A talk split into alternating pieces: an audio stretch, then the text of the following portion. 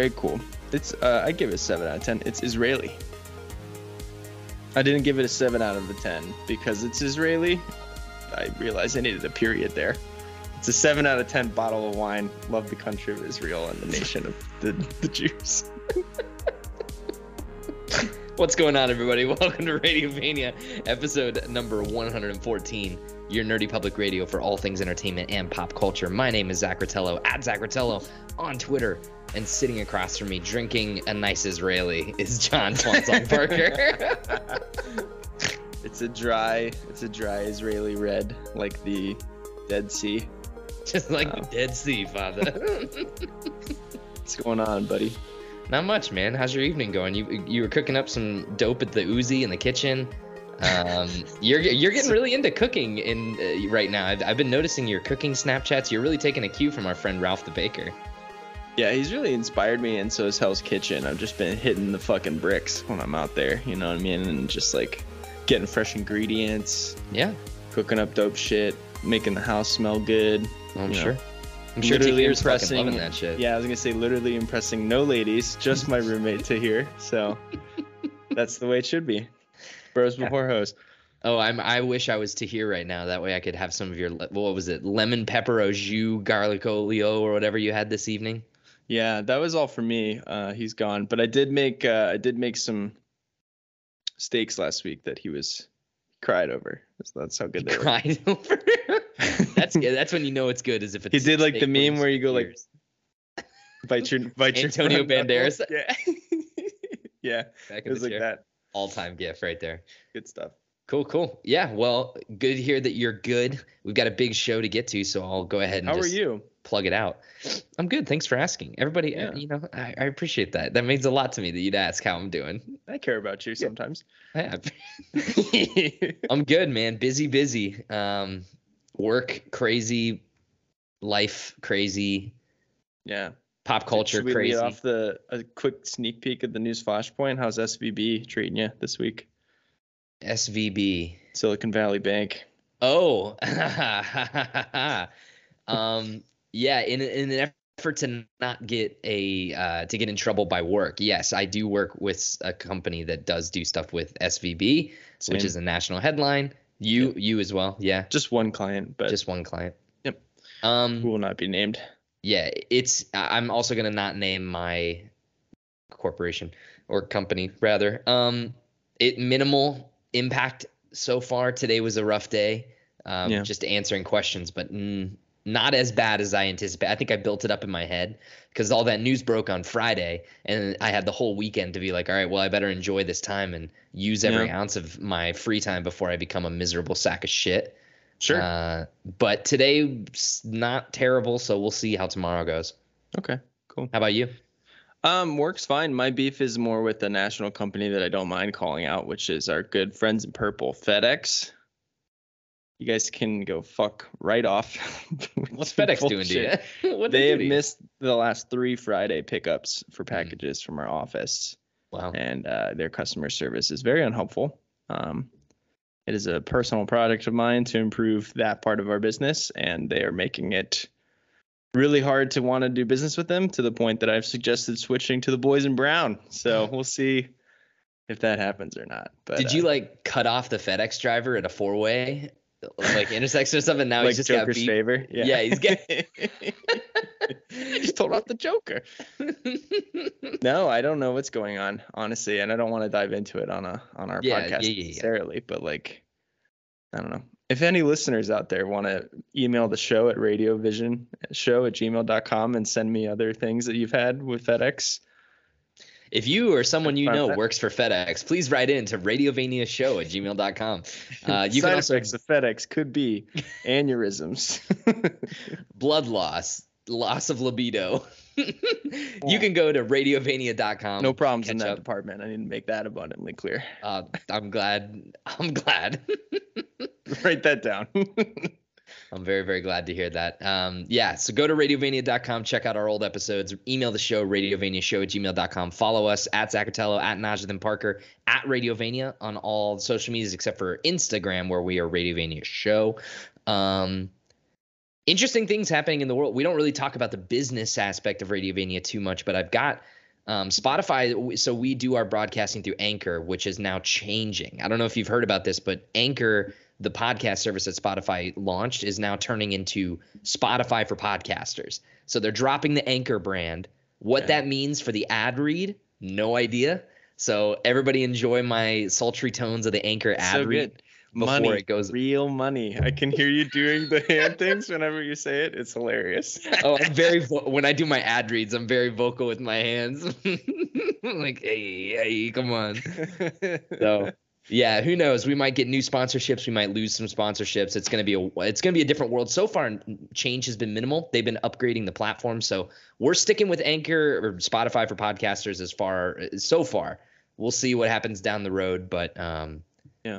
yeah. So check us out there. Spotify is a big is a cool place to listen to us. I think that generates the most ad revenue. So if you're going to listen to our podcast anywhere, we'd appreciate you listen to Spotify while you can before they they fuck us. Love you, Spotify. Love you. Beautifully said. I'm also getting more into. I used to use Overcast a lot, but I've started to switch. Um, I've started to use Spotify for podcasts more, and I'm I'm enjoying it. okay. I only use Spotify for podcasts, which is why my minutes listened on my year in review was 80,000 minutes last year. And that's another reason I kind of want to do it selfishly is like the year in review. Like I want to see my analytics. Like Overcast Yeah, doesn't sure. track that. Apple Podcast does not track that. I would love to see how many podcasts and hours of content I listen to at the end of the year because it must be staggering. Because I'm always listening to podcasts or or something. Yeah. Yeah. I always have something on.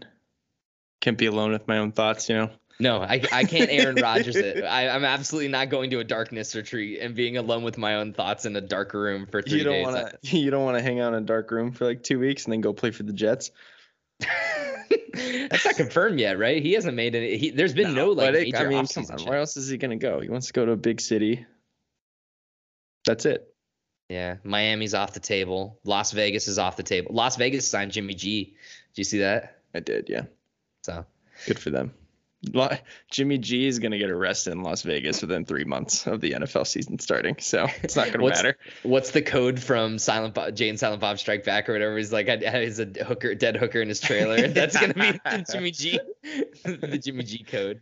Haha! I didn't even have a hooker today.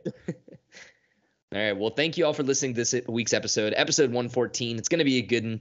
Uh, we've got a lot of stuff to cover today, including our recap of the 2023 Oscars um, and the finale of the HBO's The Last of Us. Those are going to be the big, big Wow, topics Last of of conversation. Heard of it?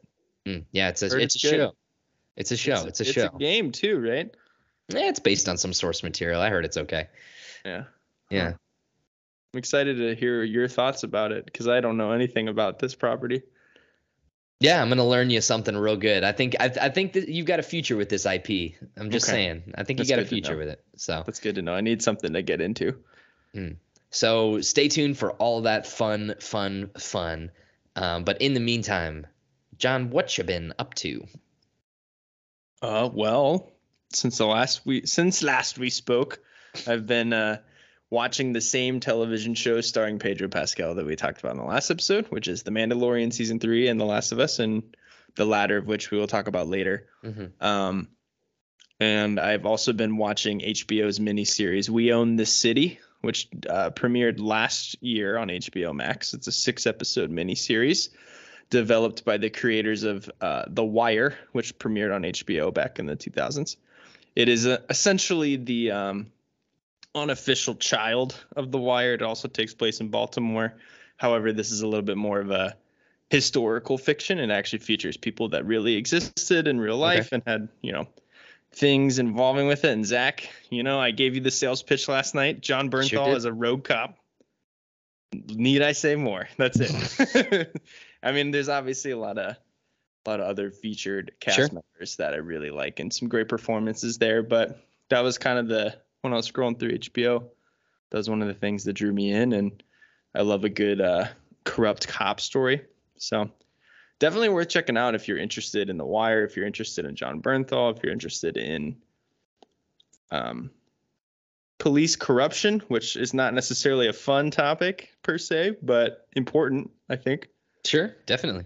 Um, And it is, I mean, the creators of the show are tied to The Wire. Like they are the original creators. So it's spiritually kind of a successor. It- there's no ties to that universe, though, right? Like they don't no, 'cause I think reference the, characters. the Wire is fictional, like through and through, right? With the exception of like occasional nods to like the president and such. So Sure. I wasn't sure if maybe they made like a clever tongue in cheek reference to it to it, it makes Sure. people think that it might be in the same universe at all. it's but- not because five or so of the actors are in the Wire as fictional characters, and they're also in this show as real people. So There you go. Never mind. fictional characters. Um, but yeah, man, Jon Bernthal, what a fucking stud. That guy just crushes it in every role that I've ever seen him in. Um, love him as the Punisher, obviously, which we'll talk about later. There's a little sneak peek for yeah, you. yeah, yeah. Um, I think he's really good in uh, Baby Driver for the little bit that he's in. That Yeah, he's seems great really Baby fucking Driver. sick when he's in that movie. I mean, Wolf of Wall Street. Like the list goes on and on. Sicario. Like he just his he's a good character actor who's really kind of Fury. Who's seen Fury, the tank movie? Never saw it. okay. It's a good one. Um, he's just kind of taken on this like machismo man type persona, almost like a Sylvester Stallone if he was like a good actor. You know what I mean? Okay. Um, but yeah, he plays a he plays a real person, real police officer named Wayne Jenkins, who's a sergeant of the Gun Trace Task Force, and pretty much the premise of the show is that they are cops who take a little bit off the top without reporting it back to the station. So Wayne Jenkins, per- portrayed by Jon Bernthal, not the actual human, who I don't think is a good guy. Stating that for the record, but this portrayal um, has definitely vaulted that that character of a television show into my uh, what I want to call the uh, rogue cop Mount Rushmore, featured by me. what a specific Mount Rushmore. so here's the Mount Rushmore, Zach, because I know you were gonna ask. yeah. Uh, so imagine you're going to South Dakota, to the Badlands, or North Dakota, wherever that's at. Geography check. And you look up at Mount Rushmore, and instead of the presidents, you see a bunch of dirty fictional cops. All right. Do you want to guess one of the other ones that's on there besides Wayne Jenkins before I read them to you? oh Lord. Uh I'm thinking uh fuck. uh Mark Wahlberg from the other guys. How about No. He's not really a rogue cop necessarily. I, I'm more about, defining these uh, guys as like people that are bad. Okay. Uh Don Riggles is the cop from fucking The Hangover. Rob Riggle? Rob Riggles. Sorry. No. Uh, so here's my here's my dirty cop Mount Rushmore. So we got Wayne Jenkins, played by Jon Bernthal, and We Own the City, like I mentioned. Okay. Little Bill, played by Gene Hackman in the movie Unforgiven. You ever seen Unforgiven? Never seen Unforgiven. Well, actually, you know, I've seen clips. I've no, I've never sat down and I think and watched the whole thing. One of the most terrorizing villains of all time. Great uh, West, you know, frontier lawman who's definitely corrupt. Um, Alonzo, as per- portrayed by Denzel Washington in one of my favorite movies, Training Day. Mm. I should have thought about Training Day. I was like, great I, I role. bet- and yeah. then uh, Colin Sullivan, as per- portrayed by Matt Damon in the great film The Departed.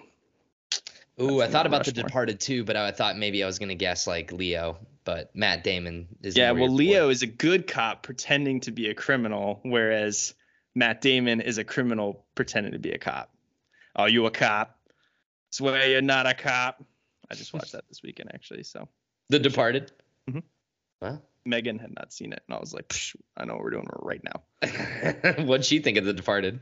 Loved it. You've seen it, right? Oh yeah, yeah. spoilers for 30 seconds when the elevator opens and leo just gets domed she was like distraught i was like yeah it sucks It's a pretty brutal moment. Yeah, it might be one of the most un, uh, just unceremonious deaths in the history of film. It's pretty. It's pretty horrifying. Yeah. That whole sequence Yeah. is i wild. mean and yeah the last the last 20 minutes of the departed i think are pretty flawless honestly like such a good movie. I love scorsese man. He's got some wild takes on making films you know what i mean? It's good stuff. Like same thing with goodfellas another one of my favorites. Just like everything Sure. you love. It they do this great thing where in most of his movies it's like taking a drug where like you get up to the high point and then when you come down towards the end of the movie everything starts falling apart which i think is really interesting so. Yeah. but anyway yeah we own this city on hbo go check it out. Cool. And then And stay uh, tuned for more uh, Mount Rushmores in the future. Okay. I'm looking forward to the next one. Mount Rushmore of y- little green uh, Jedi. Here we go. Um, Grogu, Yoda, Yaddle uh, Kit Fisto. and Uh, he's not little, but he's green. I'm just gonna go with green Jedi. Um, did they have to be green or have a green lightsaber? They have to be green, don't they? I would assume they would. Their body's green. Gotta be green then body. the fourth one is gonna be that guy with like the fin head that Jango just like shoots the shit out of in Attack of the Clones. You know that guy? He like he gets up. they're in the arena in Geonosis, and Count Dooku's just up there watching shit. This Jedi comes out of nowhere, yes. pulls out a lightsaber, and Jango's just like, pew, pew, pew, and the guy gets like platoon shot like five times, and then falls off the balcony. Yeah, he's on the Mount Rushmore for and sure. then he lands. He lands next to Anakin. He's like, "Earn this. Earn, earn this." He's like, sorry, master. I couldn't understand what he was saying. this is the subtitles earn this, earn this. Yeah. Uh, Attack of the Clones. What a film. Yeah. Briefly, I'll just say I've been still playing through Hogwarts Legacy. This has been so besides the main stuff that we're gonna talk about, Oscars, Last of Us, Mandalorian, like it's really been like kind of a lull. I haven't gone to the theater in what feels like fucking forever. I mean, it- the Yeah. last movie I saw in the theater was Ant Man, but that feels like eons ago. I don't know. No, I yeah, still I agree. I- Bear. there's two movies in the theater that I want to see. It's just been hard to pony up and go, you know? Sure. What is the other one? I'm guessing number one. Creed is 3. Creed. Yeah, good point. Yeah. Okay. Majors Hive, we up? Majors. um, but yeah, so I've still been playing Hogwarts Legacy. I'm about 15 hours in. I've had a little bit more time this week to play it. Um, still great. This this game is massive, man. Like it. Yeah. It's crazy. Like it's not just Hogwarts, the castle that you're running around. It's like also Hogsmeade, but then the surrounding mountains and villages. You of, go to Diagon Alley. I have not been to Diagon Alley yet. I uh, I have uh, I've been to Gringotts, but I've not been to Diagon Alley, and I'm not sure. The, you go to Mrs. Weasley's house, give her a kiss for me. You know what I mean? Miss, uh, so it, you want to kiss Molly Weasley? Dude, That's Molly Weasley's a fucking MILF and a half. Uh, absolutely. You just like her because she's a good provider, good mother. She's awesome. Yeah. And she kills Bellatrix. It's dope. She's a great always character. wanted to use that spell. Yeah. Yeah. Good stuff, man. Um, no, but there is a Professor Weasley uh, who I'm thinking is grown up Ginny, but I can't really tell. They're really unspecific with the time period and the names. Yeah. Um, You'll find out when you accidentally sneak into the restricted section of the library and she's getting bent over by Harry Potter. like that can stay up here if you'd like.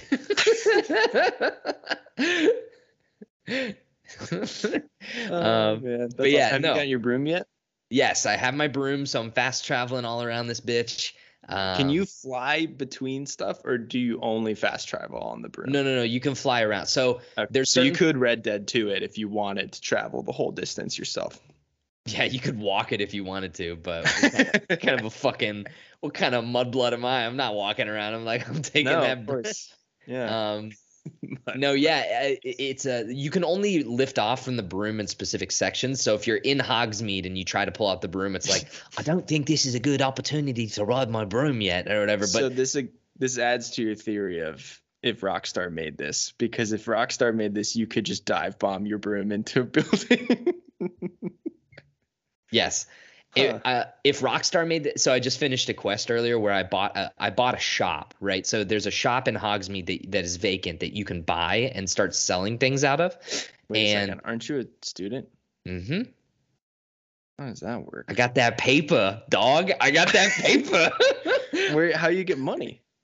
you sell shit, so you get you get like This seems like the NCAA needs to get involved.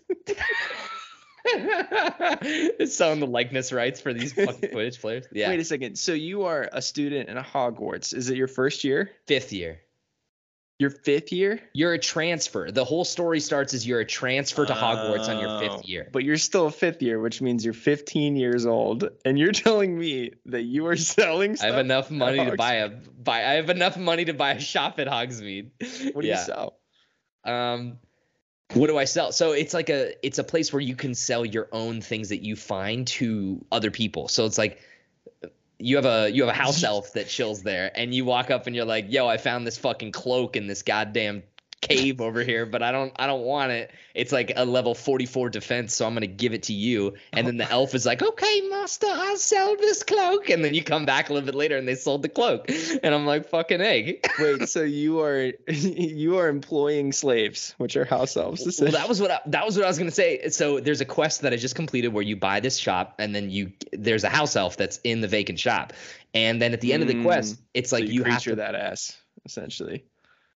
Basically but at the end of the quest you ha- you find like an article of clothing and the dialogue options don't let you say you don't want to give the clothing option to the elf you Okay. g- you have to give it to the elf and then the elf says "Uh, thank you so much for making me free but actually i want to stay here and work in your servitude Good, and good loophole. Jesus Christ, that's like an Attack of the Clones where Watto's like, "Yeah, Cliegg Lars freed your mom and married her." It's like, okay, so the pitch was, "I'll free you from slavery if you if marry you me." pork me yeah and uh yeah but i was like if rockstar made this game you could absolutely enslave this goddamn elf there's Jesus like there's like no question about it The only Um, so that your pitch to me right now is essentially clerks in Hogwarts. You're just like you got a fucking quick stop set up at the Hogsmeade.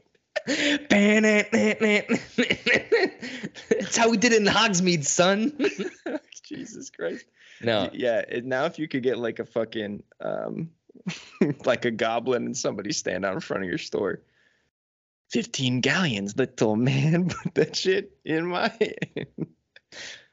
yeah, it, the game is the game is deep, man. I mean, it's crazy. I'm excited to see what people do with like mods because it's gonna be funny as hell to see people Yeah. like mod in like Sure. You can go to the strip club or whatever, like in Hogsmeade. Like you go to the three broomsticks and it's just like, and then like, um, but it, I don't know, dude. The game is undeniably super fun. Like it's so deep, you could lose hours of your life to it. Like, um, Yeah. you get different quests where it's like, okay, you start a day. It's like, what do I want to do today? Do I want to go to potions class and learn how to brew this new potion that's going to make me stronger on the road to like fight these goblins? Or do I want to go spend time with my friend? Uh, what's her name? There's a Hufflepuff girl that I've been like really feeling, and so I'm like trying to hang out with her as much as possible to try and get in them, try to get in them robes. You know what I mean? Is And this then, uh, like a is this like a Pokemon situation where you get to name her? they're all pre-named. What's your rival's name? Fucking Queef Lord. Uh, um, no, her name's Poppy. I just remembered. Yeah, her name's Poppy. oh, Poppy. That's And not, she really- not a very good name. They totally stole that from Rings of Power. Sure, but she's she really likes. She's a Hufflepuff like like me. I'm in the Hufflepuff. You know, Hufflepuff Puff Pass. What up, baby? Pass that message on. And uh, she's a Hufflepuff like me, but she's really into like fan. She's into beasts. So she's like, there's a quest where you go with her and like see a, a, a hippogriff that she's like befriended. And um, I was playing the game the other night with Emily was laying on the couch and she was like watching me play this game. And I start this side quest with this girl and she's like, I have this beautiful, like wonderful thing I want to show you. And I was like, I was like, I've got a fantastic beast and I'm gonna show you where to find it. She's like, gross. she's like, she's like, these kids are like, like 16. At least you're being true to yourself. I Yeah, appreciate that. So So she's a Hufflepuff in the sheets, but a Slytherin in the sheets. Uh, no, I want a Hufflepuff. I want a Hufflepuff in the streets, but a Slytherin in the sheets. Is that oh, what is that not what I said? I think you I said I want a fuck- I might Hufflepuff in the sheets and a Slytherin in the sheets. Two people. Yeah. One of each. Wait, oh, so I think I asked you this last time, but you don't exactly know what time it's in. So like no Hagrid, no Dumbledore, stuff like that. Okay, cool. not a single voice actor or returning cast member from the original. No Johnny Depp or anything like that. No, no, Johnny Depp is not in this video game, and if he is, that's what about Mads Mikkelsen? he got recast in the video game. I'm gonna hit the PlayStation button and just hit the uninstall real fast if I see Johnny Depp's ass show up in this goddamn video game. Um, With a jaw of dirt. Help me. But it, the the main point, the main takeaway is, man, I'm excited for you to eventually play this game because you're gonna you're gonna think it's hilarious. Like all the sh- all the funny, goofy shit in the game It's it's That's when we should start the Twitch streaming because you've seen me talk to video games before, and you're gonna talk to good this game. You're gonna talk to it. This game is gonna speak to you. I'm excited to see. I'm excited. Oh, there's a hot professor. Oh my god, she's the herbology, herbology, professor. right? Yeah. Whoo, Lord have mercy. Every time I go to her class, I'm like, I'm Zach's been sending me some uh, some not safe for work content on this professor. I've been sending her howlers with my dick.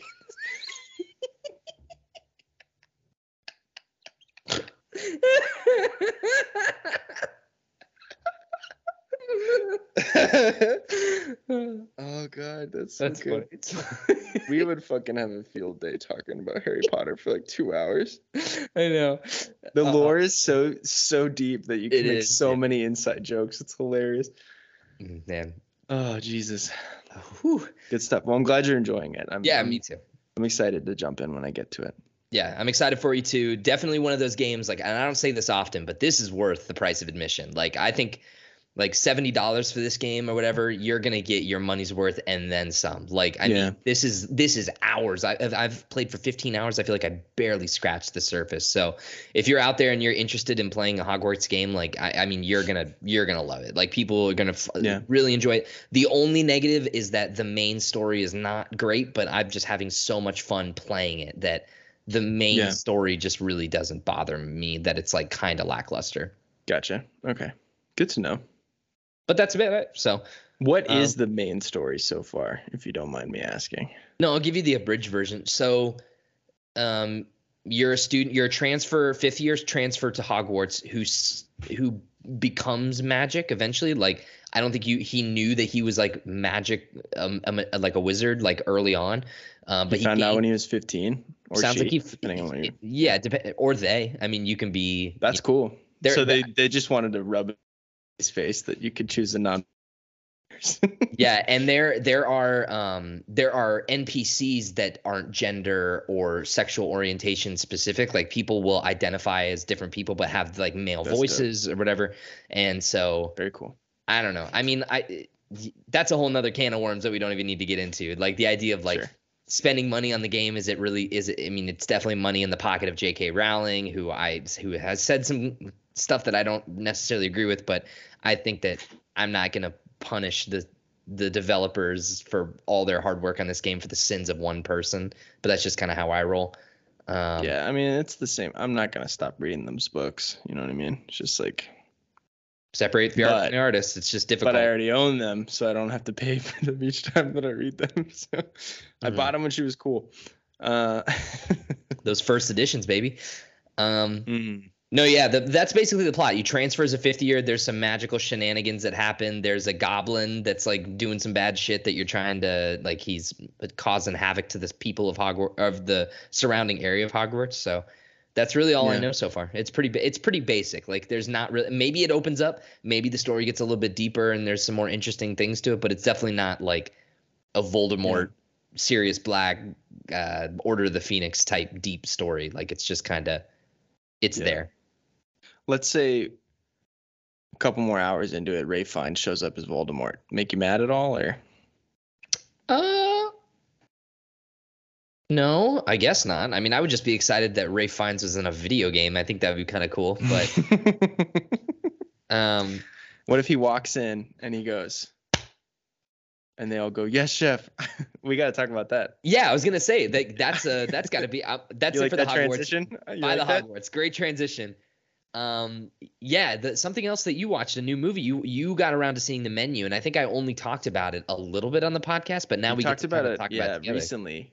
It was after the um after we did our year in review, which you were remiss about because you wanted to add it into your your top tiered movies of last year that came Yeah. out. But yeah, I did. I watched the menu this past weekend. Uh, I streamed it on HBO Max. So if you're haven't gotten around to it and you have an HBO Max account, check this shit out, dude. This Oh, movie yeah. is sick.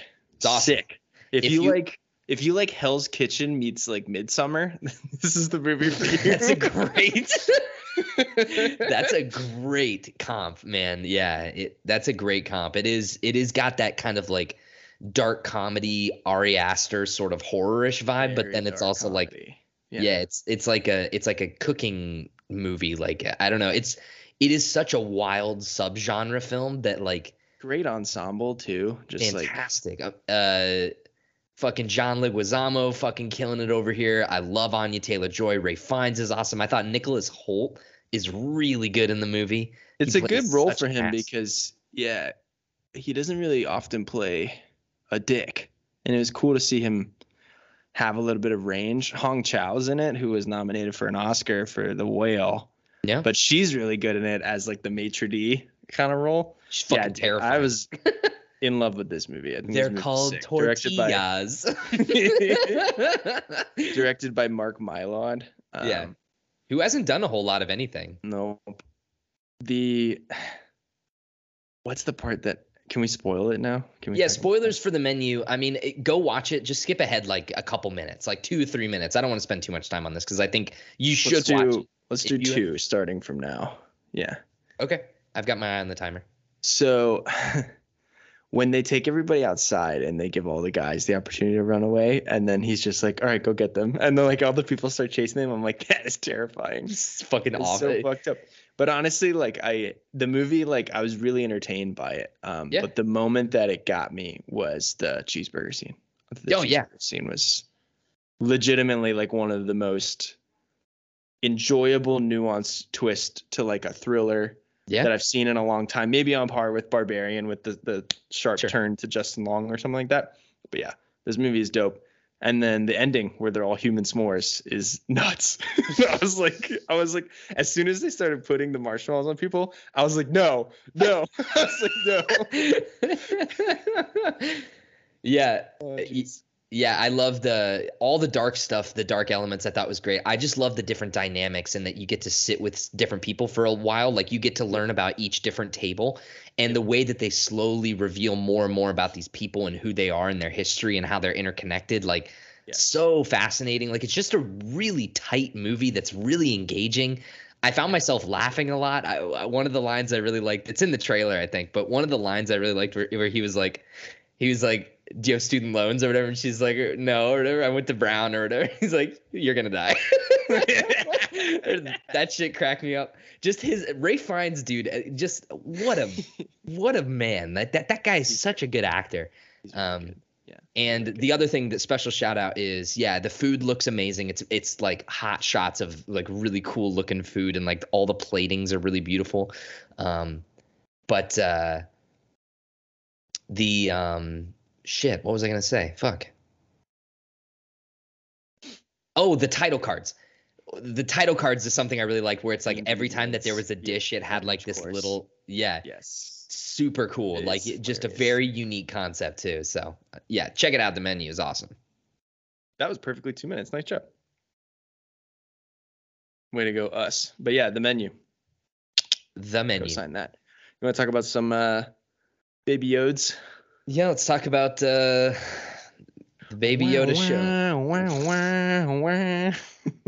uh, chapter, chapter 18? something or other. Yeah, I think it's episode two of season three, chapter 18. The Mines of Mandalore, and they call it a mine. I, I thought about mine. that one. what did you think of this uh, this week's episode of Mando? I liked it a lot more than the premiere, for sure um, especially as a fan of Bo Katan, the character, and the the lore that is imbued in me from watching the animated series with with all the Mandalore stuff. That was really cool to see, but also just like in terms of staging an episode, pretty much one location for most of it, with the exception of like this weird prologue in Tatooine at the beginning. Right.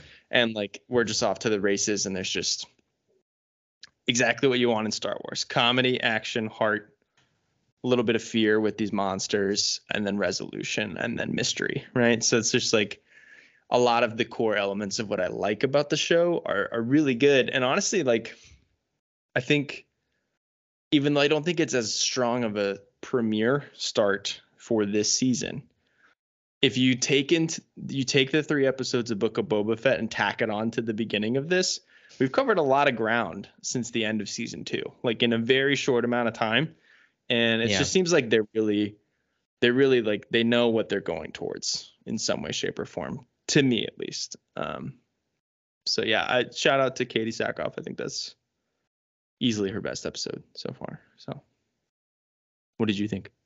I liked it better than the first one, but I still didn't love it. Um, I enjoyed it a lot more though. I mean, I thought that the visuals were great. I mean, like, I thought that nothing in this looked bad at all. I thought all the cave stuff was really cool. The broken down city of Mandalore was cool to see. Like, Yeah. all the environment shots were awesome. Um, I know that we differ and disagree on this, but they got to get that. They got to get that lady out of there. I ever, I can't take her seriously. Uh, Amy Sedaris. I can't take her seriously, and now she's got a She's missing gonna. tooth. That's Jon Favreau's like best friend. She's gonna be in everything, dude. Everything. it's- I don't. And how did Cal feel about the episode? Because the first like ten minutes are just Baby Yoda being cute, Baby Yoda. Yeah, I think he still he still said that he liked it a lot. more. Yeah. He's reached a point though that I don't know if he's a reliable narrator to talk about the Mandalorian. I love you, Cal, but you know it's true. Search your feelings. But uh, I did As- have. if there's like yeah, if there's like a little bit too much Baby Yoda, then he's like, I'm out. But if there's if it makes sense and there's like some cool Star Wars mythology and just enough like canon based Easter eggs and stuff like that, I think he's he's sold. So, Yeah. The uh, I very rarely get this in the Mandalorian, which is rare. I had a few of these moments during Book of Boba Fett where I'm like, oh god. It's usually when I see something on screen that I'm like, why the fuck did you show me that? Um, not just Star Wars specific, but it's like anything with bad CGI.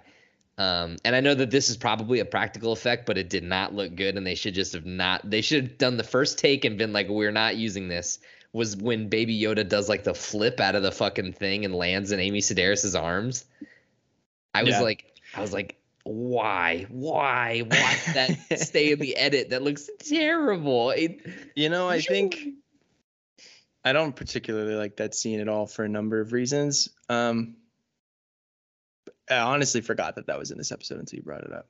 She's like cracking wise with the pit droids. I'm like, what what is this doing in here? This is and that's what frustrates me about this show sometimes is that like um I really liked the latter half of the show a lot, but I've been the one complaining about this show being the episodes are being too short. But when you have 10 minutes of Amy Sedaris fucking around with pit droids, I'm like, maybe we don't need these episodes to be 50 minutes long. Maybe because if this is the best that they've got to tack on to make the because this episode was what 47 minutes or something like that, Something 45 like that. Yeah, So like it's that. considerably longer than the first one, but the substance, I don't know. You could have started this episode right when they're descending on the Mandalore. Would have made no the difference. only reason Tatooine is to get R5.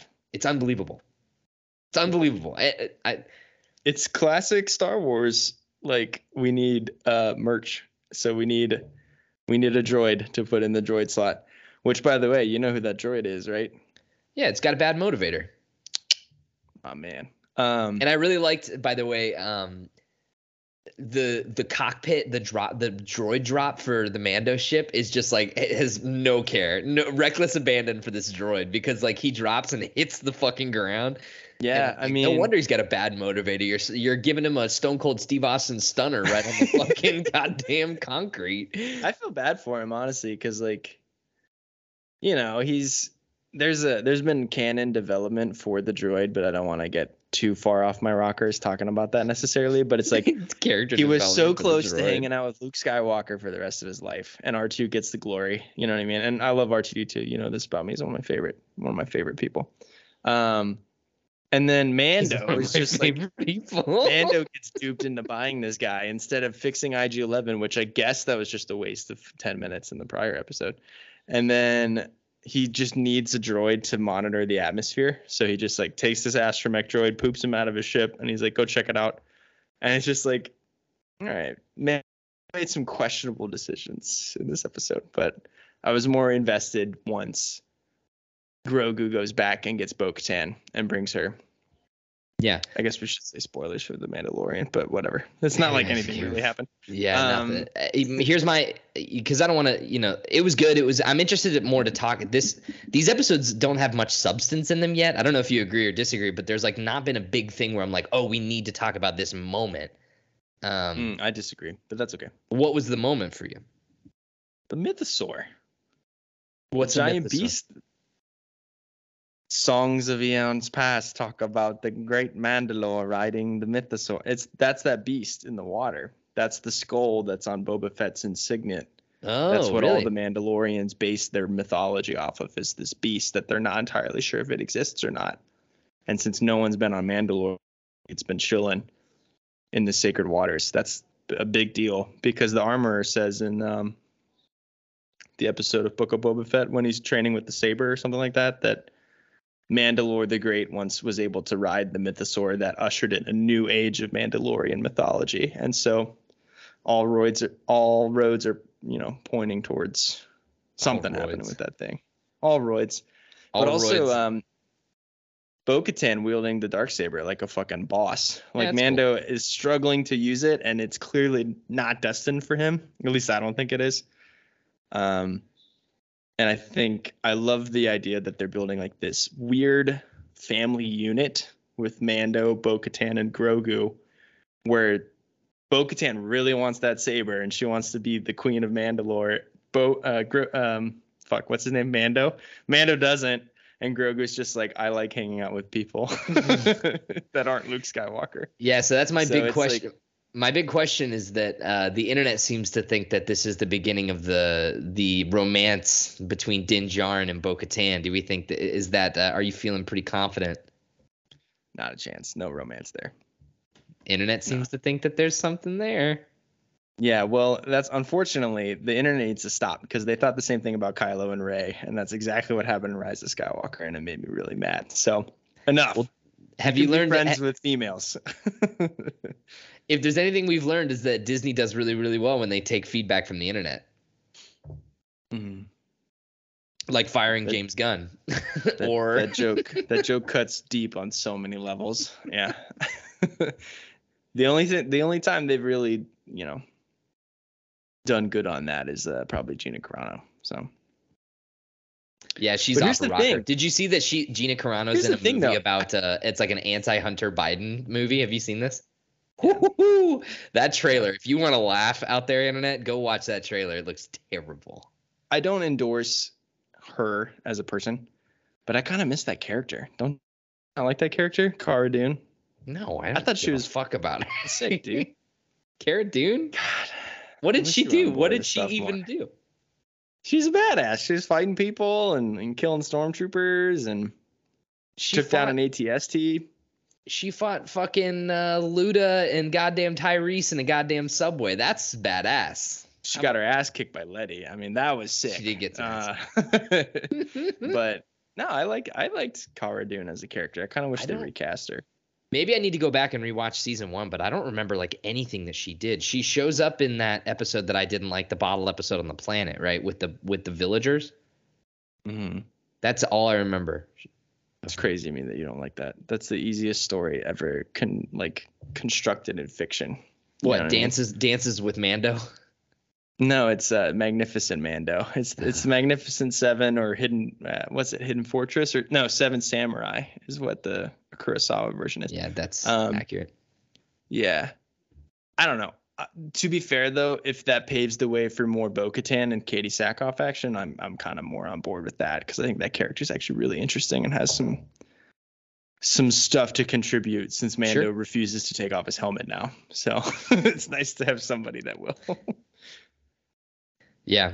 All right. Well, you're enjoying the Mandalorian. That's good to hear. I'm I'm enjoying it. I'm I'm still not like in love with it more like I or was less than two. so- uh, than Obi-Wan so far. uh, less. Wow, I never thought I'd hear that. Obi Wan had uh, Ewan McGregor in him, man. I know it's for all the problems that I have with Obi Wan Kenobi, the show, at least that show when Obi Wan's on screen, I'm like, ah, I like this. I like what's happening right now. And then every time they cut away from him, I was like, ooh. So, like- ooh. I've been thinking about this a lot lately because like I enjoy watching it for for the fun that it is, but like sure. what would it take to really get you on board now? With what Mandalorian season three? Um, What do you want them to do? I would really like to know. I feel like the plot's a little just me. This is my problem I've had with the show in general, which is why I really like season two when they started to streamline things a little bit. They're like, okay, we have an end destination. We need to get this kid to this place to get this to call this person to get him out of here. But Right. now it's just like, all right, you you put it perfectly on episode 113 where you were like, it's fucking Gunsmoke or whatever with Mandalorian. It's fucking Bounty Law, and I just don't know if I want that. Like I kind of. I think I want better narrative in Star Wars. Like I, I, not that it has to be the best narrative of all time. A New Hope is fucking a hero's journey with Luke Skywalker or whatever. So it's like that's a basic narrative, but I kind of at least want there to be more of a plot. That's what I'm waiting Yeah. for. Is I'm waiting for Moff Gideon to come back. I'm waiting for um, there to be a clear, the clear villain and a clear goal. That's another thing I really liked about Andor too. Is that like we're fighting for this thing. We're starting a revolution. We're going down this path. It's just like I feel like The season so three. sick. Yeah, season three of Mando has just been a little bit aimless for me so far. But we're only two episodes in. Yeah, the thing that's weird to me is the all the promos for season three of The Mandalorian. The entire thing that we saw in terms of trailers has already been covered, for the most part, in these two episodes. If you think about it, like all the trailers are just like, I have to go back to Mandalore to atone for my sins, and it's just like it shows all that stuff, great. and it shows It's a great flying around with baby Yodes and like Peli Motto and all that stuff. And it's like honestly, I don't know what they're gonna do the next six episodes, but what I hope they do is who's worthy of the dark saber. Let's get some fucking Sure. let's get some Black Panther, you Yeah. know, T'Challa versus Erik type combat trials going on where Mando has to prove himself as a worthy wielder of the dark saber against Bo-Katan. I like Yeah, the idea of them sounds awesome. teaming up in this episode, but you can you can kind of feel that tension still. Um so yeah, I don't know. That's that that'd be kind of cool to see. But yeah, I agree with you. Get fucking Giancarlo back in here as soon as possible. So Yeah. if Um, there's a like a bottle episode of them breaking him out of federal prison, sign me up. Love prison breaks. It's good shit. That's the other thing too that this show struggles with is that I don't like the side characters currently. Like I like Carl Weathers, I but they lost IG Eleven. I miss uh, Nick Nolte. I miss. Yeah, Nick Fucking- Nolte is so good. They need Um, to bring back uh, Bill Burr. Bill Burr really badly. I need that guy to Isn't show. that in insane that he's like one of the best Star Wars characters they've introduced to the Disney era? He's great. That's one of the best episodes of of Star Wars television I've ever seen. Yeah, I think that in last season when him and Mando are driving that truck in the jungle. It's awesome. That scene of them in the cafeteria, the story, it's so good. It's That's, so good. It's that's so the good. second best ep- that's the, that's the second best episode of Star Wars television period in my opinion. behind The Rescue. the last episode. Of I still think the last episode of Mando season 2 is is the crowning achievement of what you can do with Star Wars television. So you like the rescue and redemption more than like the Aldhani heist and Andor and stuff like that? Yes. Right. I like the take, man. I like the take. You know what my favorite episode of Star Wars television is? My name is Kino Loy. We have taken over the prison. One way out, man. That's just the that's just the king. It's so it's a good. good episode, yeah. It's so good. Um, last last note on the Mandalorian before we move into the news flashpoint is, um, I, I've been conditioned, I think, with watching The Last of Us. Where today I was watching, I didn't watch Mando episode two until today. Oh and- wow. Okay. Yeah, and so I I'm, I'm watching the credits and I'm sitting there my, like totally robot. I the the show ends and the credits roll and I'm staring at the thing and I'm like and it was one of those moments where if like you had a camera on me I must have looked like a fucking psychopath cuz I'm sitting there looking at TV I'm like And then at a certain point I was like what am I doing? What am I waiting for? And I was like you know what I'm waiting for? I'm waiting for Inside the episode? I'm waiting for I'm waiting for fucking Neil Druckmann to come up and be like, in this episode of The Mandalorian, we really wanted to explore the thematics of fucking whatever. And I'm like, I'm like, fuck this. And I hit the power button, turn it off. I was like, I know that that's not happening. Or like a here next week on Mandalorian, like I'm waiting for Yeah. that to show. It never comes. Yeah. Huh. You know what I've gotten into recently? I don't know if you do this. Um, I skip the previously ons when watching Mando because I think it gives away too much of who's going to be in the episode. Mm. Like in the first episode of the season on the previously on, they showed this whole thing with IG 11. I'm like, oh, well, I guess he's back. You know what I mean? And then he was a big plot point of that one particular episode. Here's a So, here's a life hack. When those pre- previously on things are going, that's when you make yourself the drink. mm, I already have a drink when I sit down and I'm scrolling through because I'm a fucking alcoholic. You know what I mean? Like I can't. I've already got a drink in my dick in my hand, and I'm ready to rock and roll. Exactly. Yeah. Well, anyway, we'll we'll continue to dates on the Mandalorian. I'm sure once I go to Celebration in mid Mandalorian season, I'm gonna come back and change, man. I'm gonna bathe in the living waters of Star Wars fandom. I'm gonna be like Zach, it's so good, and Zach's gonna be like, yeah, maybe. He- Well, we'll talk about Star Wars later when we get to the news flashpoint's final story because we, we're in an interesting place for Star Wars content, but we got to keep this trainer rolling because we've got a lot to go. Um, so we're going to go ahead and take a trip to the news flashpoint. Uh, but we're going to start it off somber, so maybe a little bit more of a sad doodle doo. Um, Tom Sizemore, Yeah. Heat and Saving Private Ryan actor has passed away at the age of 61. Uh, this was reported by, I saw the report come through from the Rolling Stone. Um, this was on March the 3rd, so it was right at the beginning of the month. Um, the actor died Friday after his family made the decision to remove him from life support at a Los Angeles-based hospital. "Quote: It is with great sadness and sorrow I've, I to announce that actor Thomas Edward Sizemore, age 61, passed away peacefully in his sleep today at St. Joseph's Hospital in Burbank. His manager Charles Lago said in a statement to Rolling Stone. His brother Paul and twin boys Jaden and Jagger were at his side. Um, the actor was found unconscious after suffering a brain aneurysm from a stroke at his Los Angeles home in the early morning of February 19th. He was transferred to Providence St. Joseph Medical Center in Burbank after his collapse, where he remained in critical condition and in a coma under intensive care. Um, so it was a pretty long battle, unfortunately, like from February February 19th all the way up until like the actual announcement of his passing on the third. Yeah. Um, but uh, yeah, you wanted to include this. I, I definitely have, you know, you know, definitely an appreciation for Tom Sizemore, but you are a big Heat fan. I know you're a way bigger Big fan Heat of Saving fan. Private Ryan than me. Uh, I know that Private Ryan, man. uh, you you were the Always Sunny fan before me. He has one of the most famous episodes of Always Sunny. Yep. Yep. Um, He's the so- trucker and It's Always Sunny, which is so good. The gang goes on a road trip or whatever, I think. Yeah. Uh, so True I, uh, Romance as well. He's such a good actor, man. I mean, more more prominent in the 90s, I would say for sure, but oh, sure. he's been doing a lot of TV work the last couple years, but I mean like yeah, for me particularly, um Tom Sizemore will always be two characters, which is they're both named Michael, which I think is kind of funny. But Sergeant Michael, whatever his name is, and Saving Yeah, Private Ryan, which. I think is is probably his best role. Um, and then uh, Mike Toretto in, or not Toretto, Mike Torito in uh, Heat, which is one of my favorite uh, crime anthology films of all time. And uh, it's tough, man. Like, talk about like a guy that you've been seeing in movies since you were like a Sure. kid. You know what I mean? Like, I just feel like I've always seen him. And then obviously, like his cameo in It's Always Sunny, where he asks uh, Charlie and Dennis to take him into a motel room and split him open like a coconut. It's just hilarious. Like, he's just.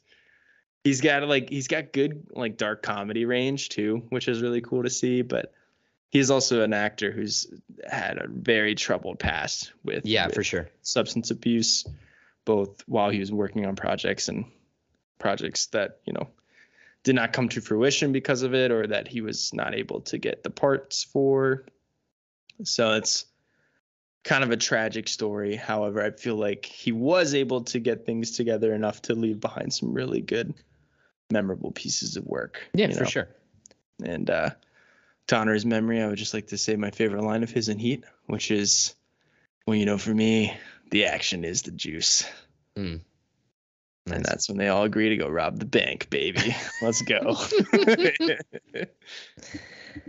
Yeah. So, what about me? I mean, like, I, I he has not been an, a very instrumental figure for me, but like going through his IMDb and looking at it, like, oh, he, I, he was in this or he was in that. He had a hand in this. Like, I mean, like the dude's been around for a while. Like, even though he wasn't like a leading man, he's definitely had roles in a lot of stuff. And so, yeah. um, you know, definitely an appreciative body of work. Um, I definitely,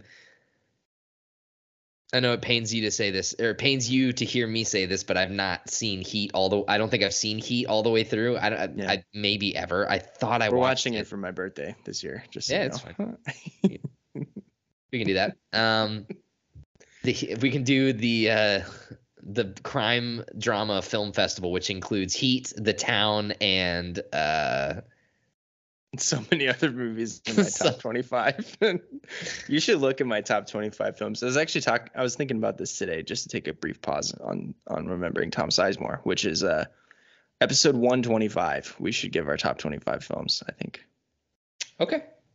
So start start working on that list, boyo, and that's gonna be like a four hour pod. So no other. It's a special episode, so no other news docs or anything like that 125 top 25 films of all time.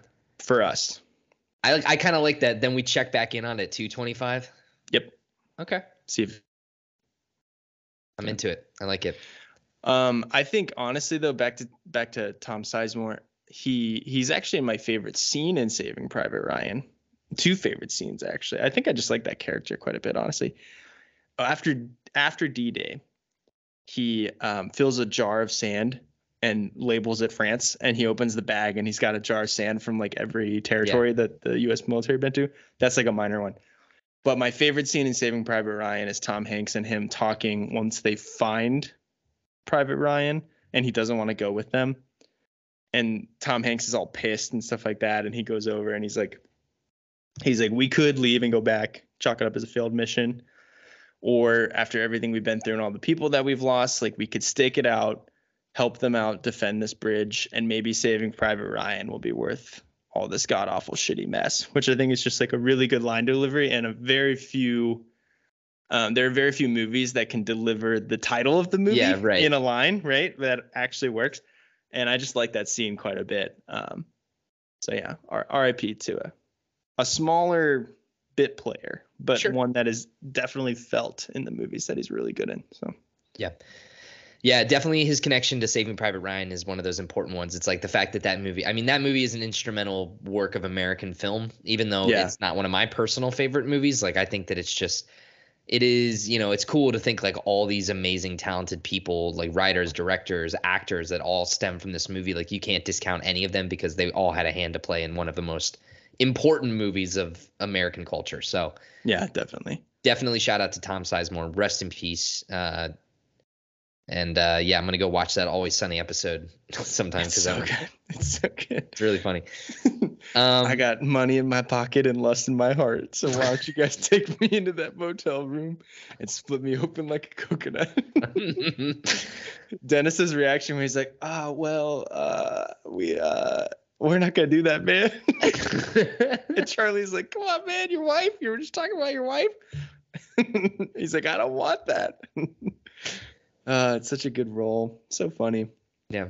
Well, Our, help- our thoughts and feelings are with his family. Obviously, it's probably a tough time, but for sure.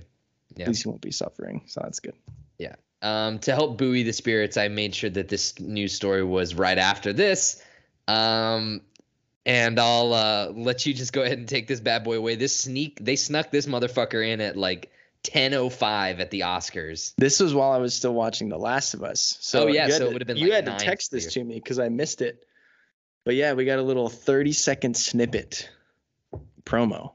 The, The beef bear. is closed. The beef The is closed. Long live the beef. Keep calm and beef on. Um, yeah, the beef is closed. Opening the bear. FX is the bear returning this June on Hulu. Uh, season two, baby, of Yeah. the bear. My favorite television show of last year, which I talked to great lengths about, and then uh, it actually tempered Zach's expectations to the point that he didn't like it as much as me, but that's okay. And uh, I still loved it. I thought it was awesome. Oh, it's great. It's great. And I honestly couldn't be more excited for a season of television this year. To be Tell honest. Tell you what, I'm I am really excited for season two because now my expectations are at a at a at a at a negative, right? Where it's like I enjoyed the first season, I really really liked it. Now I'm going in fresh with season two. I think there's a you know I'm interested to see what they learned from the first season, how they're able to advance these characters along. Yeah. Um, Should we do a bear in review podcast where we make dishes from the episodes leading up to the season? I, I think we should have. I don't know. I don't know. Um, we could do a premiere reaction and just and have Italian beef in the pod. That'd be great. I'm down. I'm down. Uh, honestly though, like, Because I think if we have an to the Italian ensemble. I love that dog sh- for every episode, I think we might die. no, no, we'd be fine. I love that they show all the characters in here, especially my guy cousin at the beginning, looking out That's the right. window. Um, yeah, man, I'm very excited. I think the Bear is a great season of television. I'm excited to see what they do in a new restaurant. So for sure. Yeah, it's gonna Jeremy be Allen interesting. White, man, he's he's a guy to watch. That's for sure. I mean, if that you, guy If you want a lesson in acting, go watch that seven minute monologue from like the last episode of the season. You can catch it on YouTube. And you don't even have to know anything about the show. It's like a perfect bottle scene that you can study like in film class and stuff. It's Sure. crazy. That guy's got crazy acting chops, man. He's like a young Pacino, honestly. Yeah, I hope that he's. I think he's got an excellent career ahead of him. I'm excited to see what he does next. That's not the bear. Um, I want to see him work with like. There's like three people that come to mind, all very different. Big one would obviously be Scorsese. I think he'd fit in a Scorsese movie really well. Sure. I want to see him do something weird, like an Edgar Wright movie. Ooh. Um, and then I'd like to see him do something like kind of big. And I don't know if that's if I want to go with like a Spielberg or something. Michael Bay, like a like a crazy Michael Bay movie, you know? God no. Not Transformers, but like something like Ambulance. Oh my god. How about like uh I'd be curious to see what he does in a movie directed by like uh I would love to see like um, the more Sicario side of Denis Villeneuve, but it's starring this guy. Like a like a Say crime less. like say less. Say less. that's a, that's a genre that Denis Villeneuve hasn't done yet, which is like I mean he kind of did crime drama with Sicario, but not the Yeah. way that we necessarily think. That's more of like a cartel um, kind of action flick military operations. stuff. military operations. Thank you. That's a good way to put it. But uh, yeah, I would love to. See, What a good could- movie. yeah, for sure. Although we should say, in terms of genre films, you and I dreamcasted him when we went out to dinner while you were here as uh, Harvey Dent and Matt Reeves franchise. Yeah. And I do think that would actually be a really good role for him. So, I agree. but yeah, Speaking of Harvey Dent and Batman, you like these? the- You like these fucking segues in giving you, bro? I'm not messing around. see if you can go ten for ten. I think that. Um, Batman Cape Crusader moves to Amazon with two season order. Uh, this was a big deal when the HBO drama was going on over the f- during like the fall of last year when all the shit was going yeah. down with HBO kind of crumbling before our eyes with Warner Brothers Discovery. And one of the things that they dropped was Cape Crusader, which is the spiritual successor to Batman the animated series.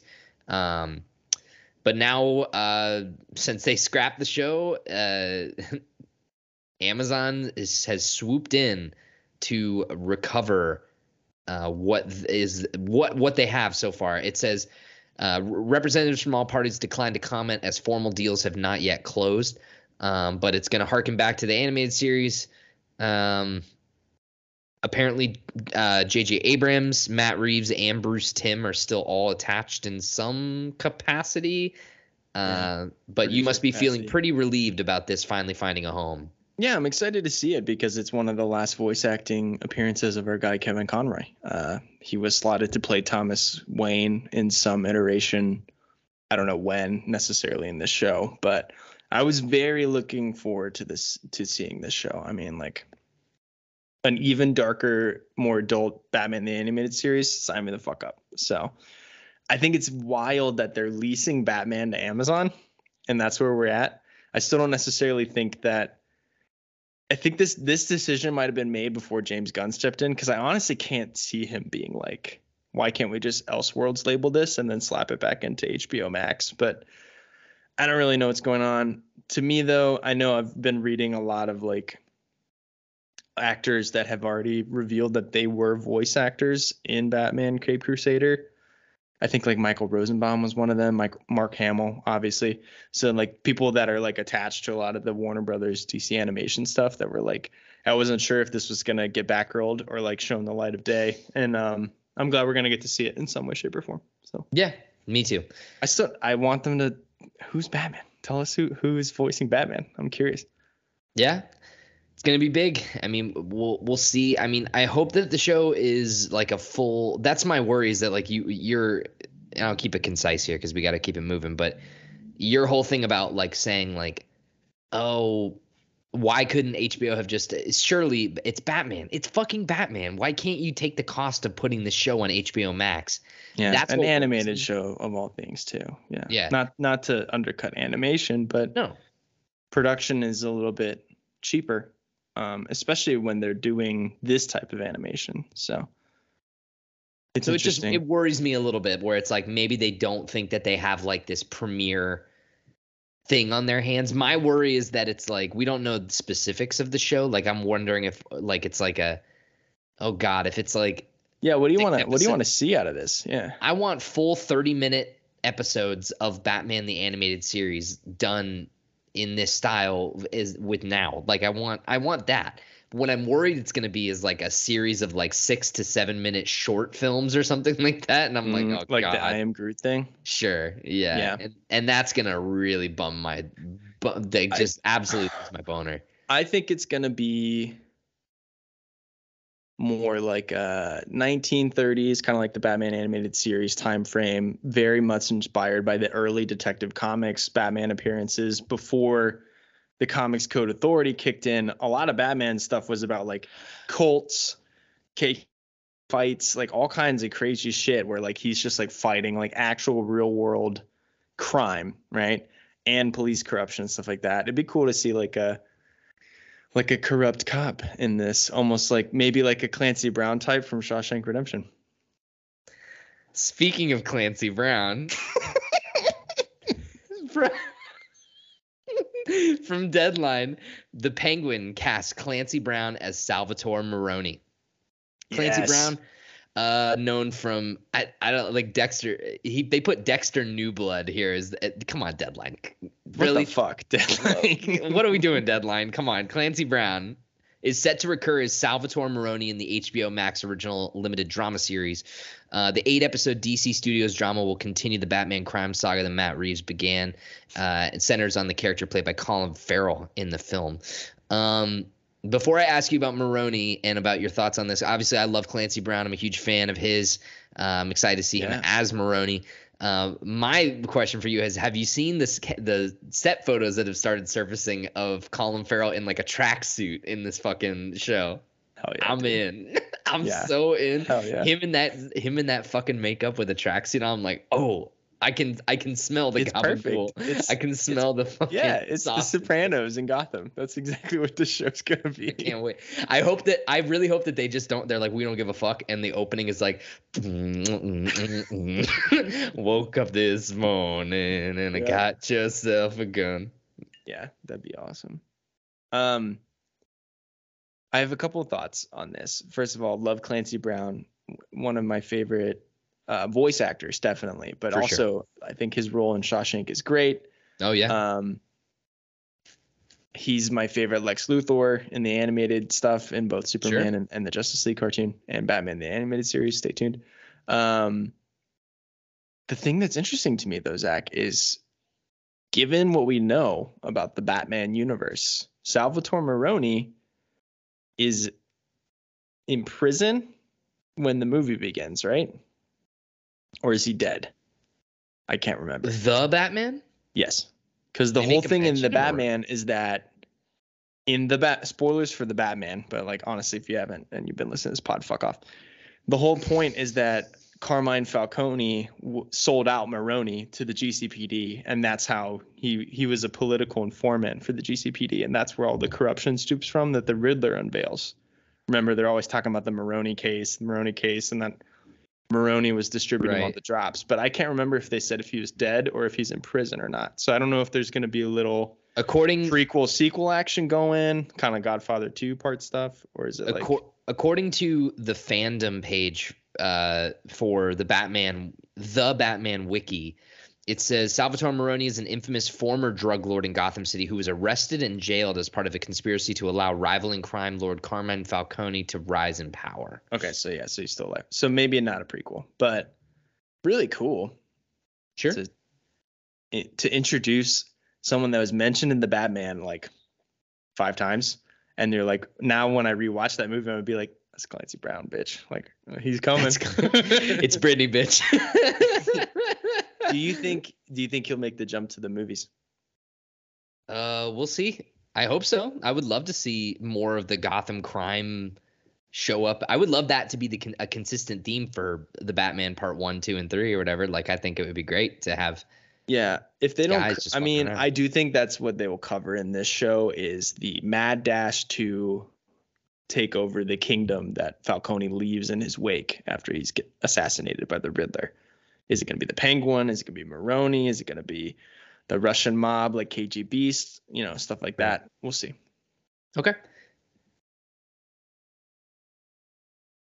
Too bad we're not getting Seth Rogen though in the Batman.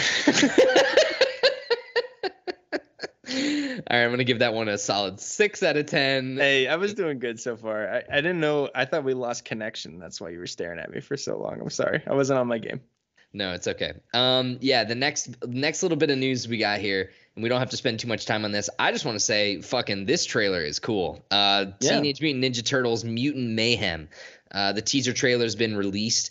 Uh, people are comparing this to Into the Spider Verse, and I think it is uh, obvious as the day is long that that It seems is. to be the inspiration. it is entirely copied in terms of an animation style. But that's and. I don't and Jimmy Crack Corn and I don't give a fuck, man. I, I think that this looks so fucking cool. Like I I just think that like the animation style is awesome.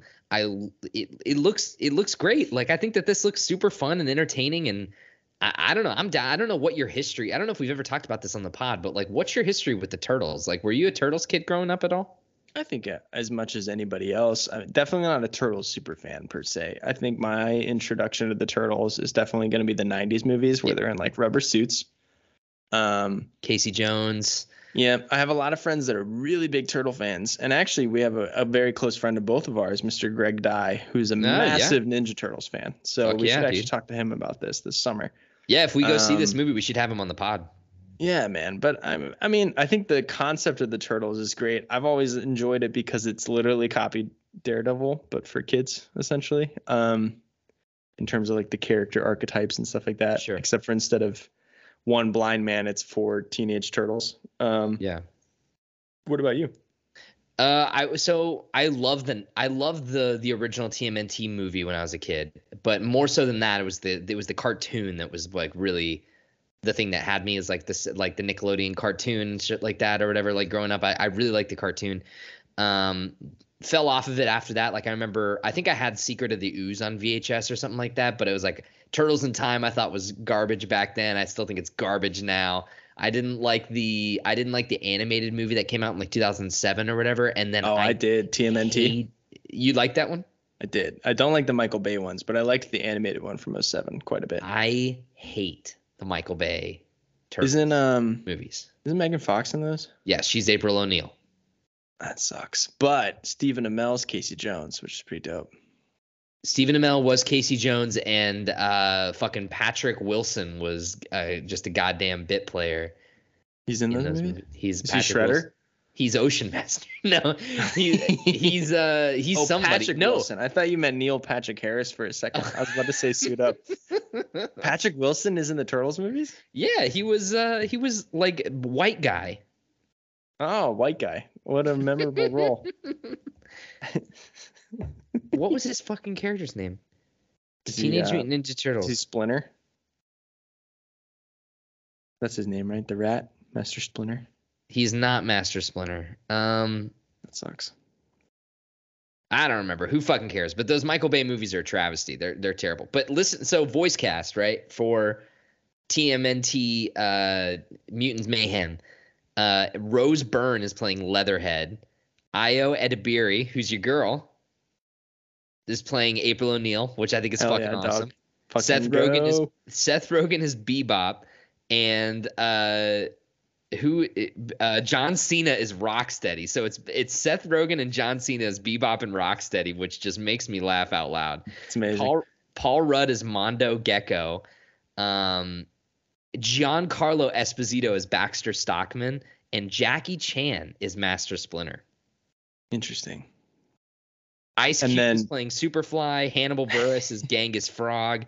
Maya Rudolph is Cynthia Utrom. Post Malone is Ray Fillet.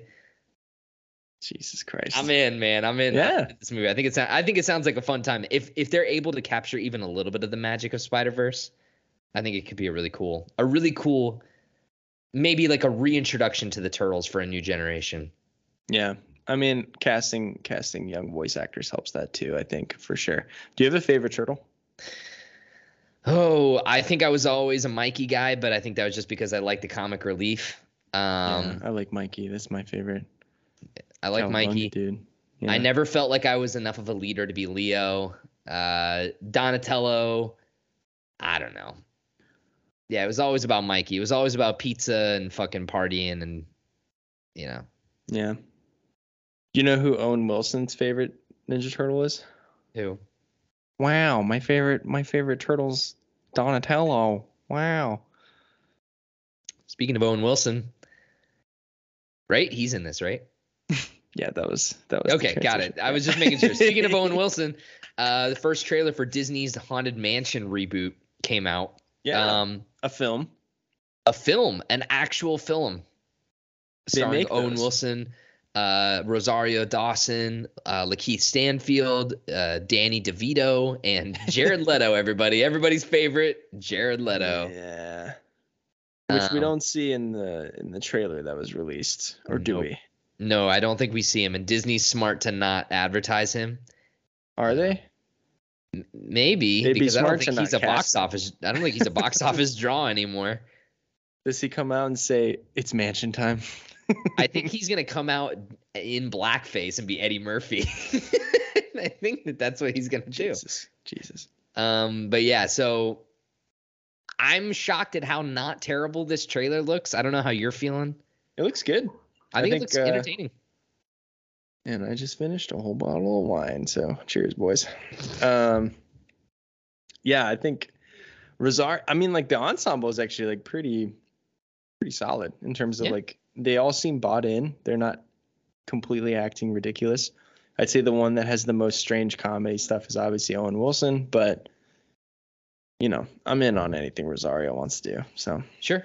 It's also gotten to a point with me personally in Owen Wilson's career where I just can't take him seriously no matter what. I don't know how you feel, but like I just can't I just can't take him seriously. I don't know. Yeah, every time I see him, I think I either think of when I see Owen Wilson, I think of two things. I think of Lightning McQueen, or I think of him in basically every fucking Wes Anderson movie where he's just playing like goofy hipster dude. Yeah, definitely. But uh, yeah, one more to go. I don't know. Haunted Mansion. We'll see. It's an actual movie. I think that's the most interesting thing that you and I talked about is that it's a movie. It's not like a Disney Plus Pinocchio situation. It's an actual movie. Um, In theaters. In theaters. Yeah, in theaters. But uh, Man, of- honestly though, like I'd rather watch that Haunted Mansion movie because some of the other shit they got coming out makes me want to tie a rock to my legs and jump in the sea. You know what I mean?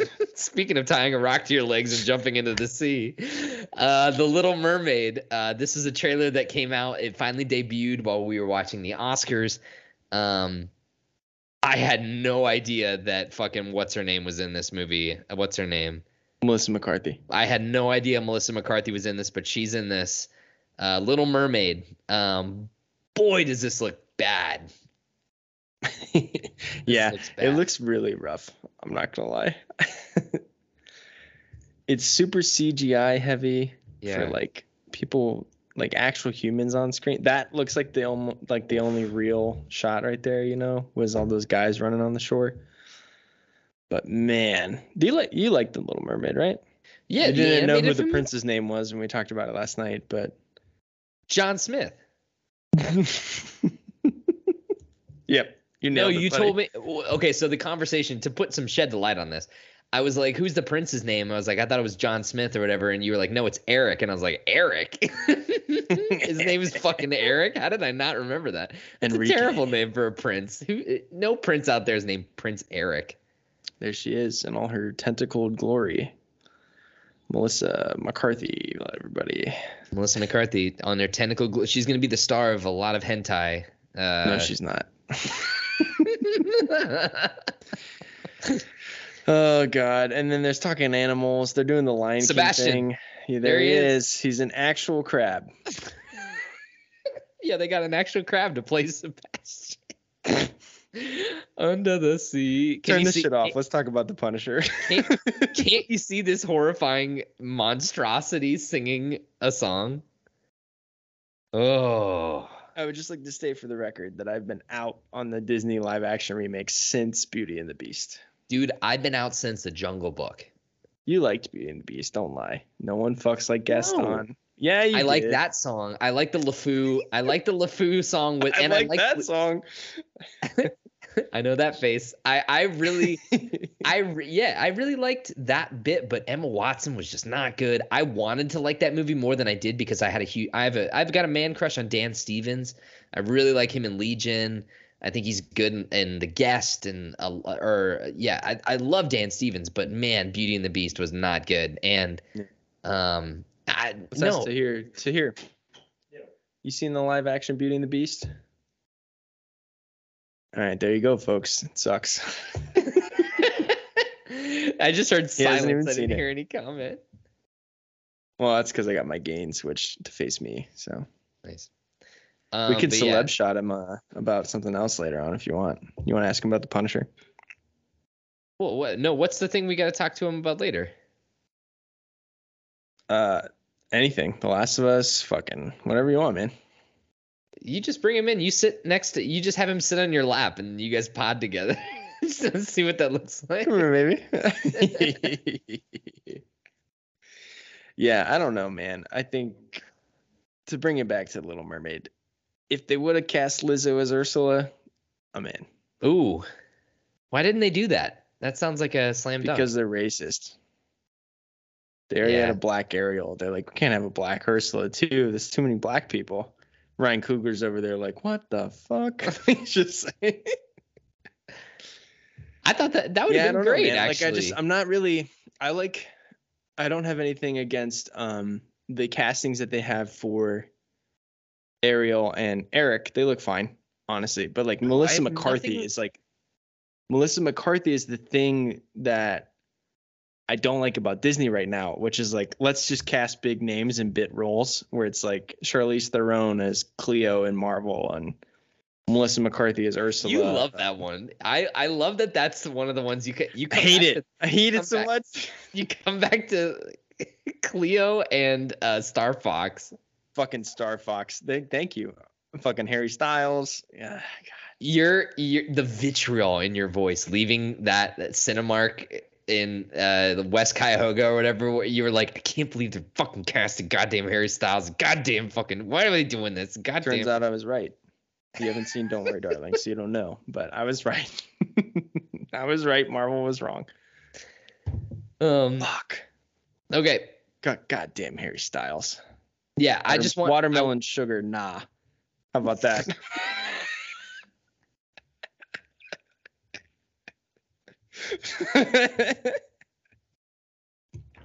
That's good. That's good. That's good. That's good. That was good.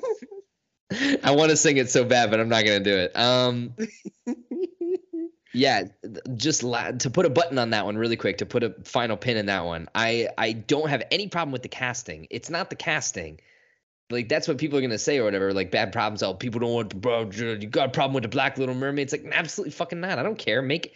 I want all of it. It's awesome. I think that that's great. The problem is, is that the movie looks cheap as shit. The CG looks awful. That why are we retelling this story? If they find maybe I'm wrong. Maybe I'm wrong. Maybe this is the one that they just eh, they're able to do something different. But like, man, I watched Aladdin. That shit sucked big old fucking. Did you? cock. Yeah. You watched the Guy Ritchie Aladdin? Man, I pity you. It was. I won't touch that shit. It was so bad, dude. Uh, and Not it's even all. worse now after the slap. Like, yeah. you ain't never had a friend like me. Disney's like, ooh, shit. Yeah, they bet on the wrong pony on that bad boy, but kind of they didn't because that movie also made a shit ton of money. Um, So like, I don't know, man. Like, I guess you're right. Would you rather watch The Little Mermaid live action or, or uh, go see Aquaman Lost Kingdom? Aquaman Lost Kingdom. Yeah, me too. I think they I think they nailed the under the sea atmosphere in those movies. Not Do as I- much as ca- Big who- do Jim I did care? In, in in Way of Water, but you know, the dude, the future's under the sea. Check it out, man. The track record speaks for itself. This is like when DC had a mandate for more gorilla shit. It's like there's people in Hollywood right now, and they're like, people love underwater shit. They're like, put more water in shit. Wait, are you not intrigued by the the ocean? Not really. I think it's a fucking terrifying place. I'd rather stay on land. Thank you. Space or the ocean? You got to pick one right now. Space. Live in it. Quicker death. live in it. Really? Oh yeah. If I'm lost, so if I'm underwater in a tank, I got to take that shit off and then drown. If I'm in space, I go. I'm gone. I'm, out. I'm fucking out of there. And and like yeah, my eyeballs will pop out and my my skin will freeze. But it's like that takes like I think it's you'll survive 11 seconds in space with a breath full of air in your lungs. Underwater, Yeah. you got to drown or get eaten by something. I'll take space any day of the week. Yeah. Little Mermaid movie needs is fucking John Jon Bernthal playing uh, Wayne Jenkins. He's just out there trying to arrest fish people. You know what I mean? Just- I was gonna say, yeah. How about Wayne? Wayne, uh, sorry, Wayne Jenkins. How about Jon Bernthal as Prince Eric, but then it's directed by Quentin Tarantino, and it's just like, he doesn't get uh, King Trident's approval, so he goes in there and just starts fucking wrecking shit. am I wrong? Because I want to get it on. I count six shots. All right. movie. Speaking of Jon Bernthal, uh, he's back, baby. He's returning as the Punisher for Daredevil: Born Again. This comes from the Hollywood Reporter. Uh, Bernthal joins Charlie Cox and Vincent D'Onofrio in the series, which begins shooting in New York this month. Um, in a departure from the Marvel series, which come in six or nine episodes per season, Born Again is planned as a whopping 18 episode epic. Um, Marvel could not be reached for comment. Uh, so this is all still speculation, rumors, and speculation. Uh, the other big thing here to discuss was that um, uh, Deborah Ann Woll and Elden Henson are not on the roll call for the Marvel series. It's unclear if the characters will be recast or excised from the story. But uh, the big news of the day is that everyone's favorite Punisher is back for Born Again. How you feeling? I feel pretty great about this, honestly. I think it was kind of inevitable. It's just whether he was going to show up in this or something else down the road. Um, hold on. You have not finished Daredevil. I have not, and I have not watched The Punisher yet, but I will watch it before Born Again comes out. Will you though? Because I you started this project like a year ago. And guess What's what? I ain't thing- swole yet. I told you I'm gonna wear. What's the last thing you remember? Uh, the last thing that happened was um, the trial, the trial of Frank Castle. wow, and you didn't keep watching after that. That's insane. You know what? You don't deserve Born Again. You're not allowed to watch it. I cast you out. I promise you, I will finish it. you I are pro- not worthy of your title. but you're not king. You're not. Not yet. No, watch it. You got to be super stoked about this, though. I mean, Jon Bernthal, you love this guy. You love the Punisher. You're you're one of the biggest advocates for Daredevil. I mean, this make you feel a little bit more confident on Disney Plus. Like, where where are your all your emotions?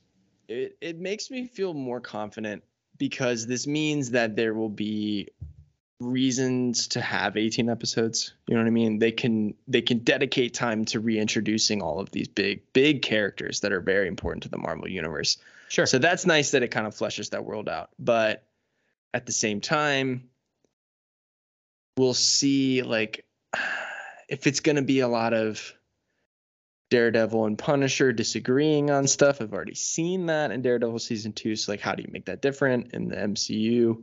Things of that nature. Same thing with Wilson Fisk. You know what I mean? We talked about that when Hawkeye was coming out. As like, he was a little bit more cartoonish than he was in the Daredevil show.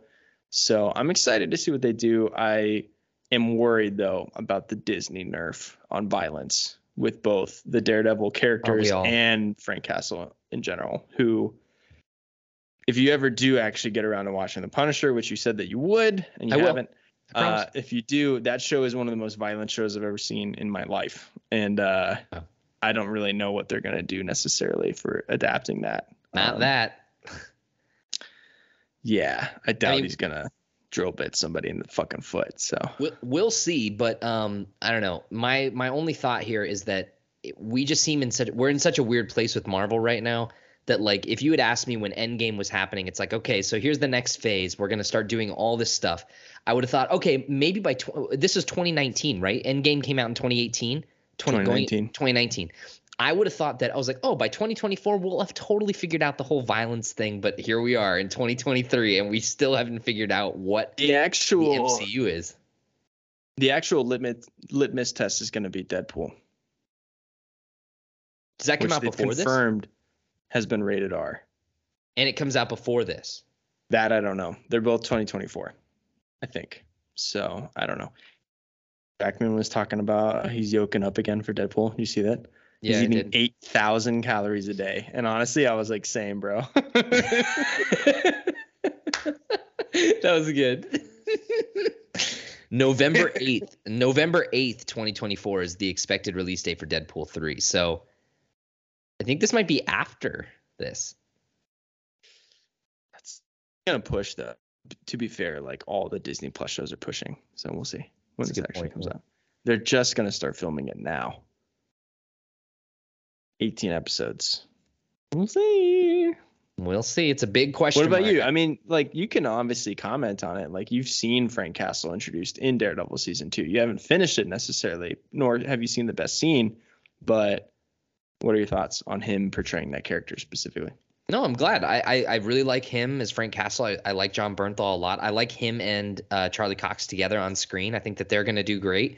It's just a matter of you know the general quality of the show. I hope that it's able to maintain that similar sort of quality from the Netflix show because that was really really good.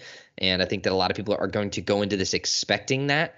Um, That's whether or not part, right? yeah, it's Yeah. it's about checking those expectations and about what they're going to do to it.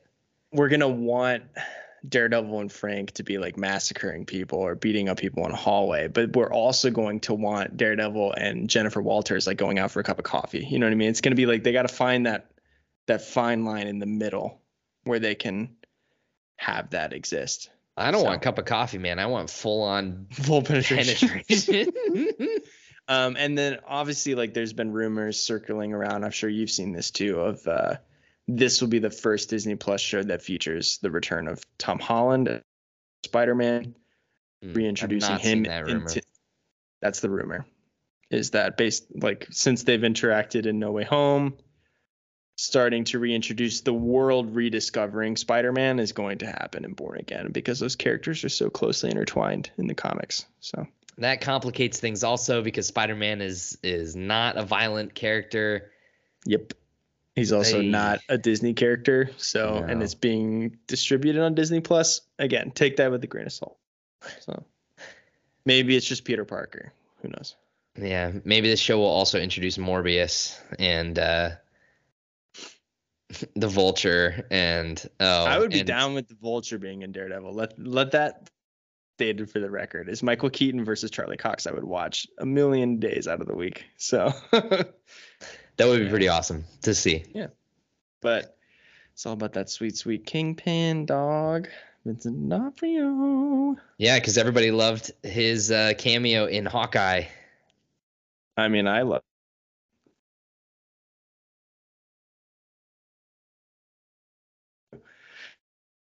You there? little mini shit. froze. But That was a close one, dude. That was a close one. Uh, Skype uh, recording. We got to figure this shit out because recording on Skype is slow. Is turning into um, it's like when Indiana Jones needs to walk across the walkway in uh, fucking Last Crusade, where it's like if you It's look at Skype the wrong way, it turns into the wrong. Yeah. Yeah, it's a leap of faith. Exactly. The penitent man will pass. The penitent. The penitent. Um. All right. Any any clever segue before we talk about um the last big news story that we have to do before we take a short break to then dis- discuss our topic of the show. Um, Punisher. I hardly know. I don't know. okay. Um. Star Wars nothing. shakeup. I'm out of Star gas. Out of gas. He's running out of gas. He needs another bottle of wine. Someone order him a bottle of wine. Need Um. more. More. There you go. There's your transition. Star Wars. More. Yeah. So this article is a little bloated. I'm just going to say that variety. I love you. Typically I love you variety, but this article kind of goes into it's a bit of a narrative, so it's I'm not going to be able to read this whole thing. But basically the the main headline is that there's been some shakeups. There is no longer any theatrical Star Wars movie on the calendar. Confirmed. Kevin Feige's movie has been shelved. Patty Jenkins' movies has been shelved. And now the rumor is, is that Taika Waititi is going to be looking to star in his own film. Um, uh, so some shakeups are happening. Clearly, the Star Wars cinematic universe, not TV, is taking a bit of a time, a bit of time to kind of figure out where they're going, what they want to do next. Um, I am not sure. I don't know. This this is an interesting news bit here, so I'm just gonna kind of toss this one over to you, my friend, who is our resident Star Wars expert, the biggest Star Wars fan I know. Um, how are you feeling about this news? How are you feeling about the state of Star Wars as a film franchise? Um, is there anything from this that jumps out at you? I feel bad. I don't I don't think this is good news by any stretch of the imagination. I mean, it should be stated that in 2019, the last Star Wars film on the calendar thus far premiered 3 weeks after Disney Plus the streaming service launched and The Mandalorian took over the world for like a couple weeks, right? That is going to tell investors that the future for Star Wars, because of the poor box office performance of Rise of Skywalker and the immense cultural phenomenon that was The Mandalorian, that the tides were changing, right? They course corrected. Well, guess what? Andor streaming service, Obi Wan streaming service, Book of Boba Fett streaming service, three seasons of The Mandalorian streaming service, Bad Batch streaming service, Ahsoka streaming service, Acolyte streaming service, whatever the fuck that Jude Law show is, streaming service. Skeleton Crew. Yeah, thank you. They're they are content with developing stuff for television. They're trying to become the family-friendly HBO with a property that is as popular, if not more popular, than Game of Thrones. And they're like, what if we made our connected universe on television centered around the Mandalorian time frame, as well as occasionally throwing in stuff that take place before the original trilogy with characters that people like, like Obi Wan and characters from Andor, such and such. That's all fine. Like I like these. I like these shows. I'm a, like most of them, at least. I think they add cool things to the world. But Star Wars is always has been and always will be defined by their theatrical releases. I mean, like there was nothing more important eight years ago than seeing The Force Awakens opening night.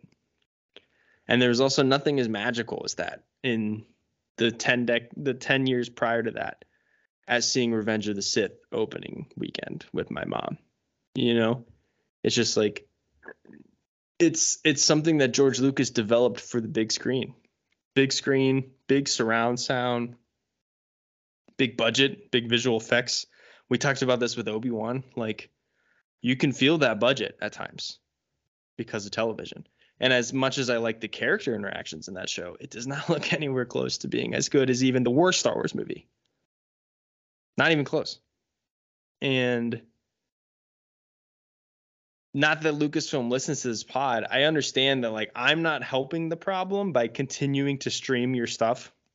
Like I like rewatching Rebels or Obi-Wan or Mandalorian. So I'm I'm part of the problem. Like the algorithm is proving that I like watching television, but I love watching your movies more.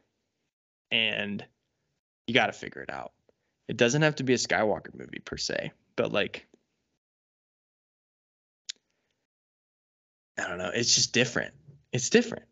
Like sitting down in a theater with a bucket of popcorn and sitting next to my closest friends and experiencing something new for Star Wars on screen, whether it's good or bad, is like exciting. And it's not the same when I'm taking my lunch break on a Wednesday watching something by myself on my TV. It's just not. It's not anywhere like it's I watched the premiere of The Mandalorian season 3 alone.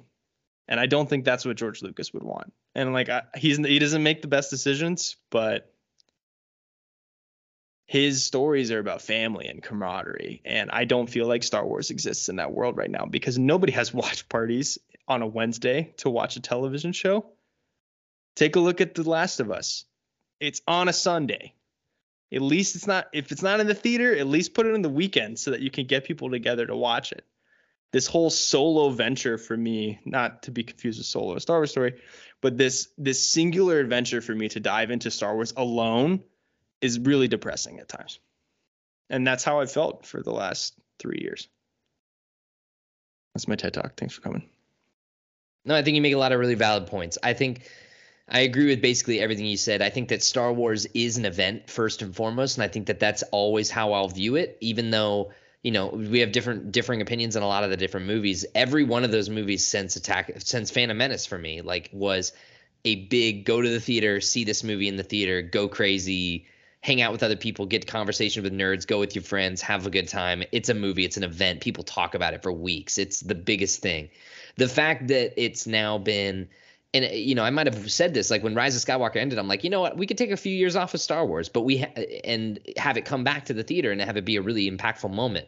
But we really haven't been able to take that time off because of the the television thing. So it They doesn't really correct it at all. Yeah. Yeah, so it you know, they are taking time off from the movies, but they're also you know, that's not going to feel as special still when it does eventually come back because we've had so many of these little projects. We've had the Book of Boba Fett.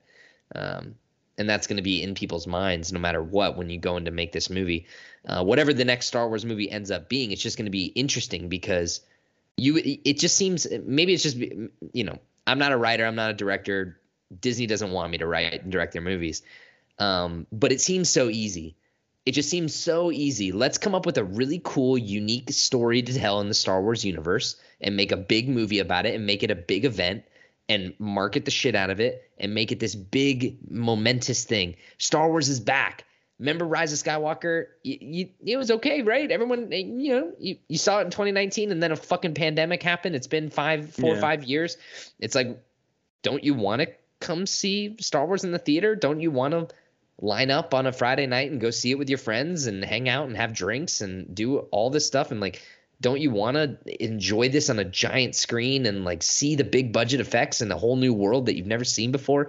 It seems so easy, but yet the marketing machine is I think that I think that Lucasfilm and Disney with Star Wars right now are just playing it. They're playing the safe hand. They know that they can consistently get returns on the TV content and the streaming content so that they're not dedicating the resources necessary to moving along a film. And you know, I don't want them to rush anything, but I also think that a Star Wars movie in the theater should be a priority for them, and it just does not feel like that is the case. Yeah. It's really weird. Like it's just it's it's a strange world to live in sometimes, you know. I don't know. Like I- at, at times I wonder some of the shows they announce like Ahsoka. That would not be a profitable movie. I like Ahsoka a lot as a character, but unless you've watched all the cartoons, why the fuck would you go see that besides the fact that it's a Star Wars and you're just like, oh, it's Friday night. You guys want to go see a new Star Wars movie and be confused because we don't know all the backstory. But like a movie or a premise like Acolyte, which is this new show that's coming out. Why can't that be a movie? It's got a great cast, good ensemble. We don't know what the premise is. Perfect. That's that's the best part about Star Wars is that you don't know what it is until you show up. You know? I don't know. It's just it's very strange that they're just like they're like, no, we're good with TV.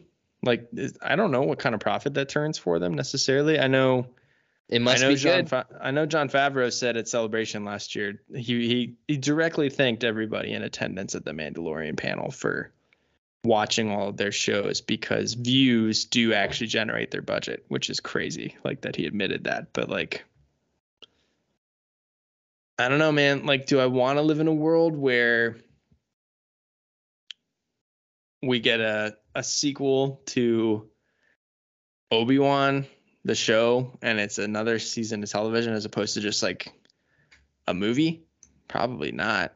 Like, but at the same time, I think it would it would have been better served as a movie in general. So I don't know. And I do really like. I, we need to state this for the record too, and then we can move on. But like, they they keep throwing Solo under the bus because it was a box office failure. But like, guys, like, it's not great, but it's really not the all the center of your business problems. Fucking stop wilding. Like it's not like it was the best box office return of all time, but neither was Captain Marvel or other shit like that. Like, get off your fucking high horse and make a movie instead of being like, oh well, the solo return was so bad that we got scared, so we went back and we started writing television shows for ten years. It's like, all right, well, I agree with you, but at the same time, it's like Captain Marvel did make its money back and it, and it was profitable. Star Solo was not profitable, and so that's easy for them to point at and I'm not saying that that's like a good scapegoat. I'm just saying that that is a scapegoat. Is that they're able to point at that and be like, what if this happens again? What if we do another Star Wars movie and it's not profitable? It's like, can we? Can then we? your sample size is one larger. A of one is bad statistics, and anyone will fucking I agree. tell you that in business school. Yeah, make totally two, agree. and if they're both bad, then fuck yeah, okay, stop making them. But like one, are you kidding me? If they had a bad sample size for every Batman movie, they would have stopped making them forever ago. So keep point. making them. I think you need to waltz into the the fucking boardroom tomorrow and just fucking slam slap, your slap fucking Bob Iger with my cock and be like, let's fucking go, man. Make a Star Wars movie. Yeah. Uh, no, I, I'm just holding out hope, man. I think that they'll I think they'll eventually get it right, but I just I want Star Wars to be an event again. It just hasn't felt like an event in a long time. Even Rise. I actually don't know if I don't know if it'll. I don't know if it'll ever be an event again. I'm gonna be honest with you. I don't want to. I don't want to be a sad sap. You sound like me. The, the Sky the Skywalker saga is done. That doesn't mean that a Star Wars movie can't be an event. Like Ragnarok. It though? Like okay. the only theatrical releases, with the exception of two spin-off movies, one of which is really good and one of which is okay, and both of which you don't love is the fact that they're all tied to the Skywalker saga. Sure, but like being an event and being tied to the Skywalker saga isn't necessarily one to one. I just mean that, you know, what if you have a cool new a unique director with a unique vision and a writer that's like then you have, have a Guardians of the Galaxy situation, which isn't an event until it's proven to be correct. That's what I'm saying. The next movie they sure. release, if it's not a Skywalker movie, is an experiment. The sequel to that, if it's good, that's the event. That's a fair point. So, I mean, it's going to take time no matter what, but I would still rather them try and at least start. Oh, I mean, start I moving this forward. Rather, I agree. See monologue 15 minutes ago. I agree.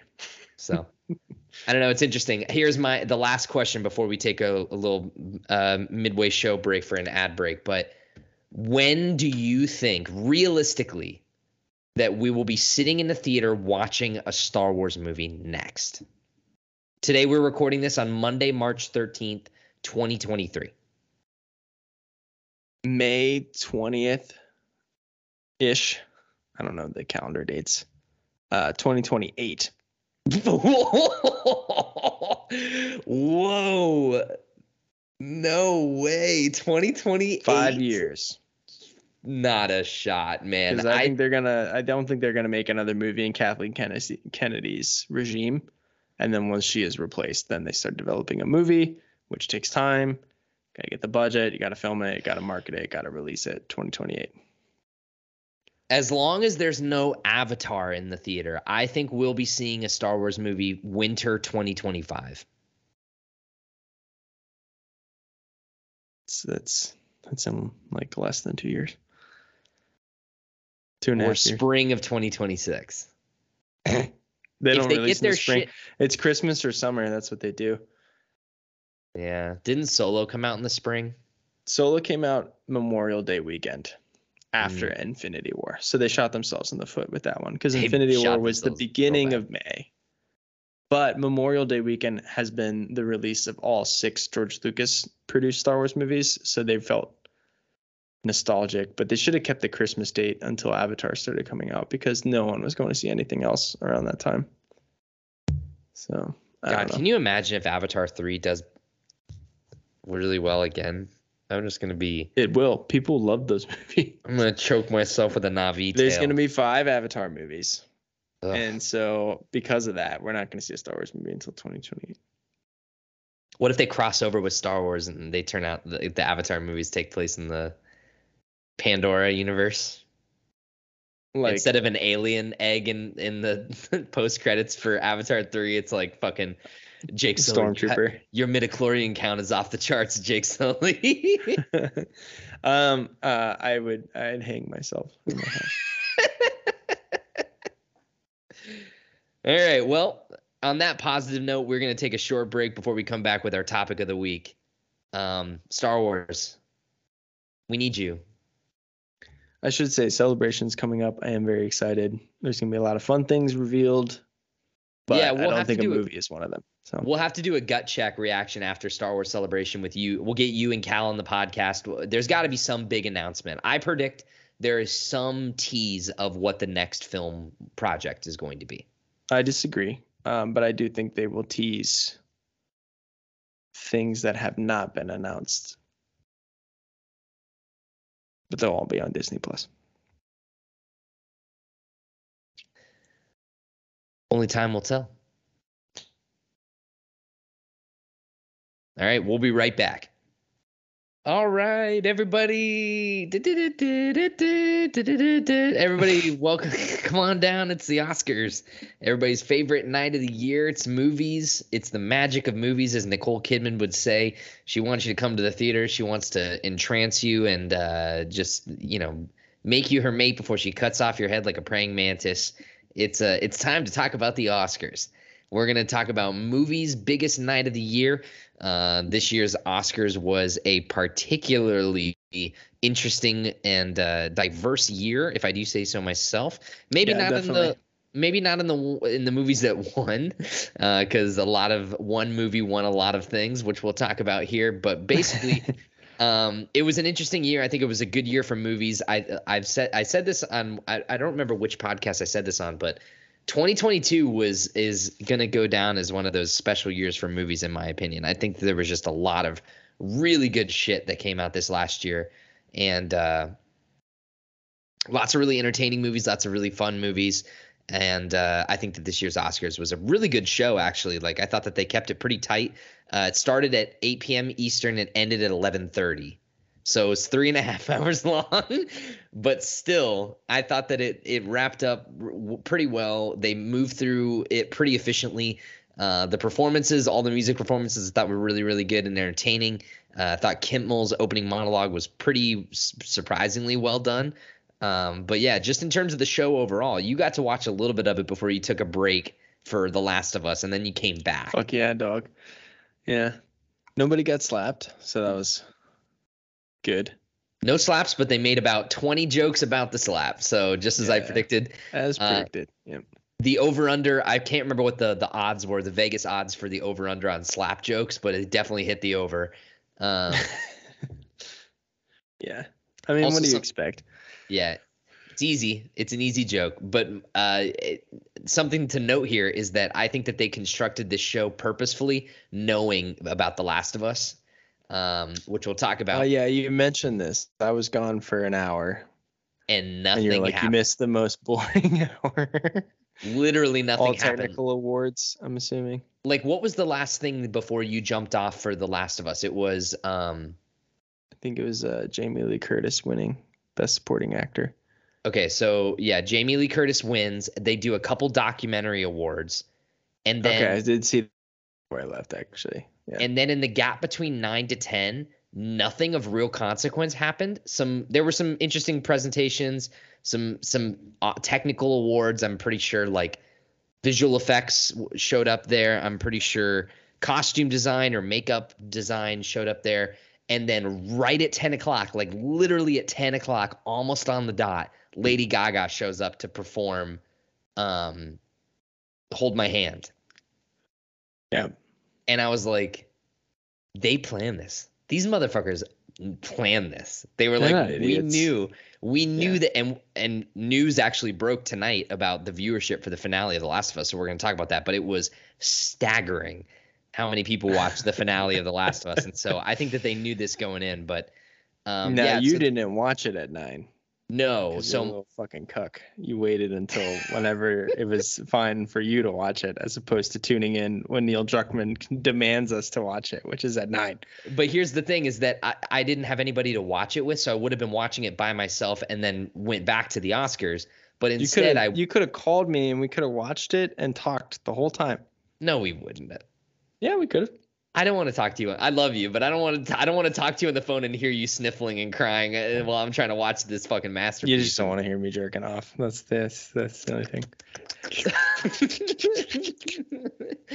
your cargo. Your cargo. I'm the cargo. I'm the cargo. I'm the cargo. I'm gonna be Pedro Pascal's cargo. Um, but yeah, so let's focus on the Oscars first because we got a few awards to talk about. But yeah, big award show. You can see the full list of Oscar awards if you just use fucking Google, you plebs. Um, but we're gonna go through the big ones. Um, Jon and I did a Oscars pick'em, Yeah. we're not gonna reveal who won until the end. So stay tuned to figure out who won between the two of us in Oscars pick'em. Uh huh. But let's go category by category. Uh, the Oscars this year aired on uh, March 12th, this past Sunday.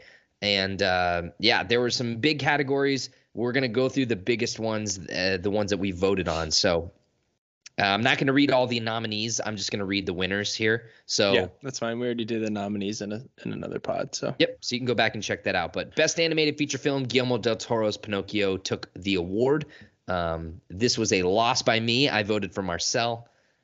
Fucking plebe. I voted Yeah. for Pinocchio. Let's go, baby. This was my. Geppetto uh, hype we up. Geppetto hype we up. this is one of my uh, hopeful categories where I was like I understand. wanted to win. I thought Pinocchio very deserving though. It's an excellent excellent movie. You still haven't seen it yet, right? Haven't seen any of the films that were nominated for animated feature, which is shocking because I genuinely at least see one, like Coco or something, and then I'm like, that's the one. So I missed out last year. Well, I definitely. I mean, I haven't seen Puss in Boots: The Sea Beast or Tur- or I haven't seen Puss in Boots or The Sea Beast, but I did see Turning Red. Um, but I definitely think that Del Toro's Pinocchio and Marcel are both uh, m- must-watch movies. I think Yeah. for, from last year. So.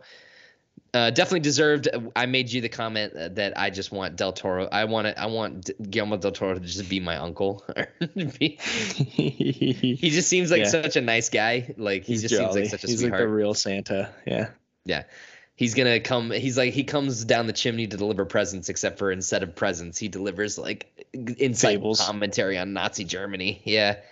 um. All right. Actor in a leading. Role. So keep tabs at home right now. The right now we're Jon is at one one zero. Yep. Zach is 0 and 1. So keep tabs at home. We're not going to keep tally for you. Actor in a supporting role. Uh, I picked Ke Huy Quan and Ke Huy Quan won. I'm assuming you also picked Ke Huy Quan. I did. I did. Yeah, this was a Indy, I uh, love you. this was a uh, awesome speech. I definitely So- teared yeah. up. Yeah, this is a shoe in though too. He's won like every supporting actor award at any award show this year. So this was the one that was like the Mahershala Ali Green Book Award, where it's just like it's gonna be him. It's always gonna be him. Yeah. How did you feel about your boy Brendan Gleeson? I mean, I like Brendan Gleeson, but I didn't even think he was the best performance in that movie. I think Kerry Condon and Colin Farrell were better than Brendan Gleeson. Um, Yeah. So, you know, I think this was an easy category to pick. I thought that maybe they were going to give it to Judd Hirsch in terms of like the Academy just loves their old crusty white guys. Yeah, but- the Academy decided to go weird this year. They're like, you know what? Let's just recognize the one that everybody saw. Yeah. Um, but yeah, Ke Huy Quan won. He gave an excellent speech where you can see his his whole thing about like you know going from refugee camps and like not knowing his place in life or whatever. Like his whole it was just a very passionate speech. Like and you could just man the emotion in his voice. It's like oh man, it it just warms your it, it warms the cockles of your fucking heart. Just like Yeah. my cold dead heart. Just seeing how happy he was on that stage. It just really really really special moment so congratulations to uh, mr Ke Huy Quan fucking awesome well deserved there for everything everywhere all at once For sure.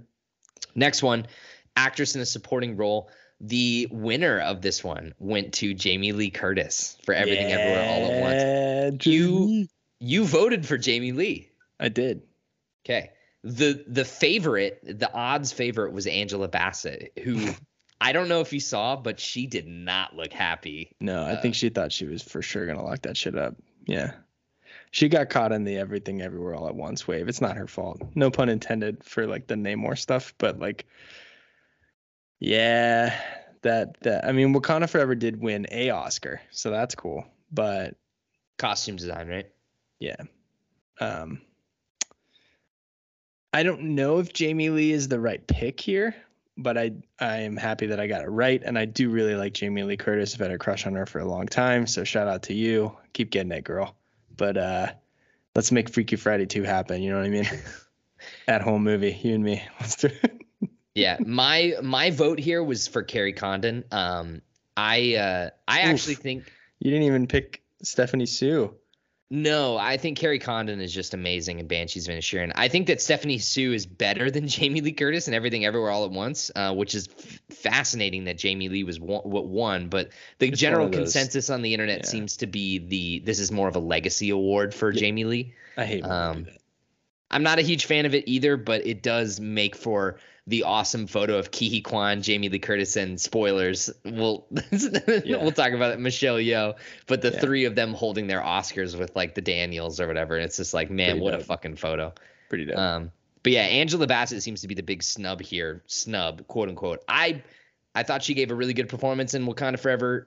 I, you know where I stand on that movie. I thought that she was good, but not amazing. She had two really, really great sequences, but like Kerry Condon's amazing through the whole Banshees of Inisherin. Jamie Lee Curtis, at least, you know, she's involved for most of it. I, even Stephanie Hsu, holy shit, she's awesome. Hong Chau is the only one I've still not seen the whale, so I have not much to comment about her role in in that movie. But yeah, me neither.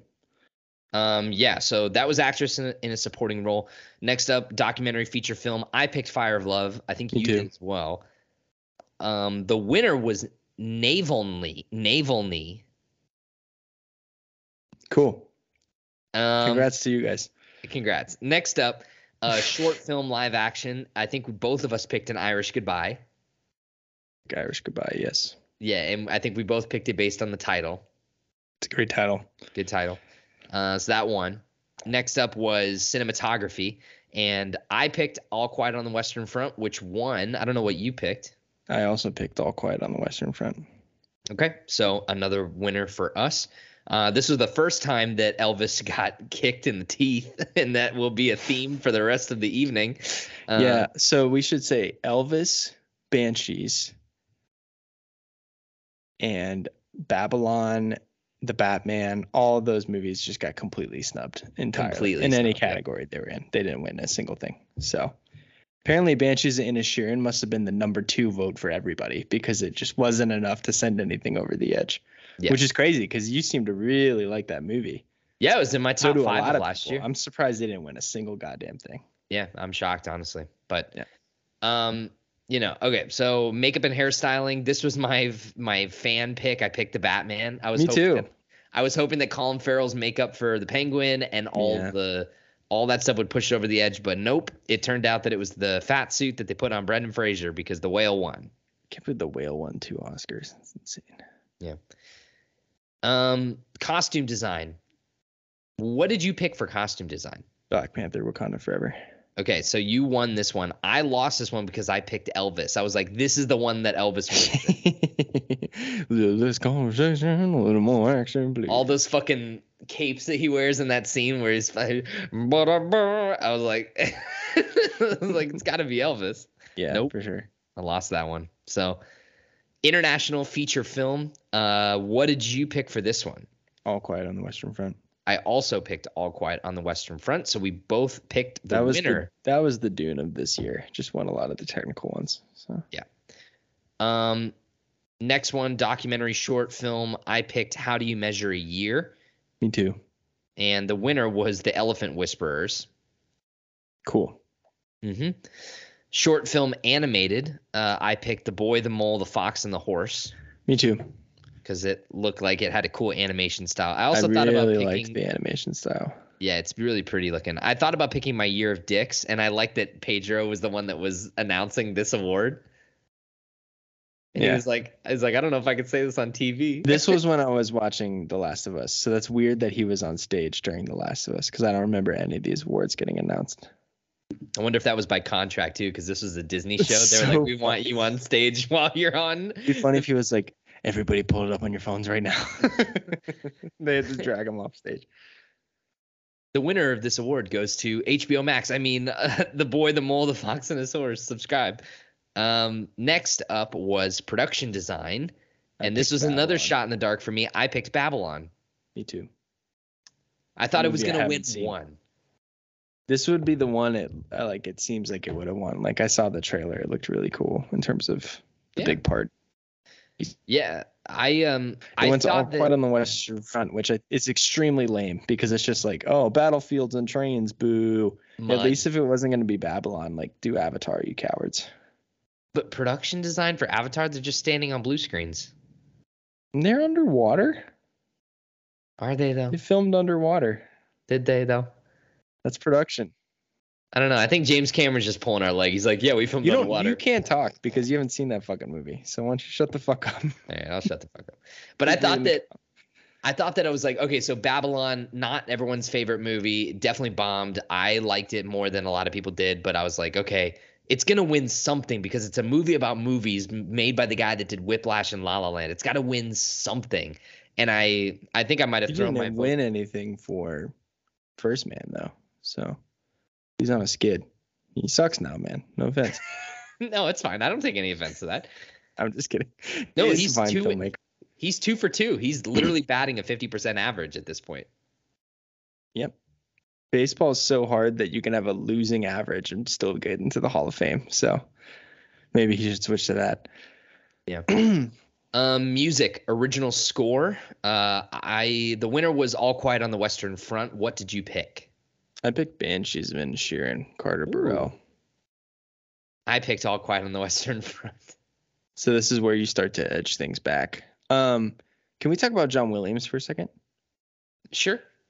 So Jimmy Kimmel made a point in his monologue. John Williams nominated 53 times, won five, Oh, five. four, four. Was it five or four? Either It way. might- it's something like that. Doesn't matter. It's single digits. Isn't that crazy? It's bonkers. Is it one of those things where it's like after the first couple ones, they're like, all right, yeah, we get it. You're really good. And they just like stop giving them awards?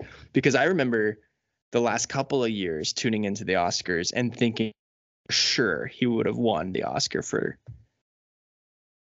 Force Awakens, Last Jedi, or Rise of Skywalker because it's Star Wars music. He's only won one Oscar for a Star Wars movie. One Oscar for Jaws, I think. Schindler's List, Saving Private Ryan, maybe, and then one other or maybe that's it. It's surprising to me that they haven't given him another Oscar for a Star Wars movie because I feel like Star Wars music has gotten more and more iconic, and he keeps making new stuff. I don't know. It's weird. Yeah, but I, I- Oscars. no why John offense. Williams? He's literally given us everything. Yeah, no, I love John Williams as much as the next guy, but no offense to him, but like the Star Wars scores especially. Like I like Force Awakens, I like Rey's theme, but that's like really the only impactful new theme. Like the the new Sith theme for Kylo is cool, but it's basically just the the march, the Imperial March with one less note. That couldn't be any more wrong. You should just stop talking. what about Duel of the Fates then? Why didn't he win for Phantom ah, Menace? Maybe the I mean, Academy was feeling a little bit burnt by the Phantom Menace. Like But that's the best part of the Phantom Menace is the music. easy, yeah. It's all new themes except for the Star Wars theme, like the Force theme. the the theme at the end where they're all standing and Anakin's holding that dumbass globe for no reason or it's Wow. That's a good that's, a good track right there. That's Boss Nass holding the globe. You uncultured fuck. So check your source next time. All right. Don't don't fucking come into the barn unless you're ready to get slapped. All right.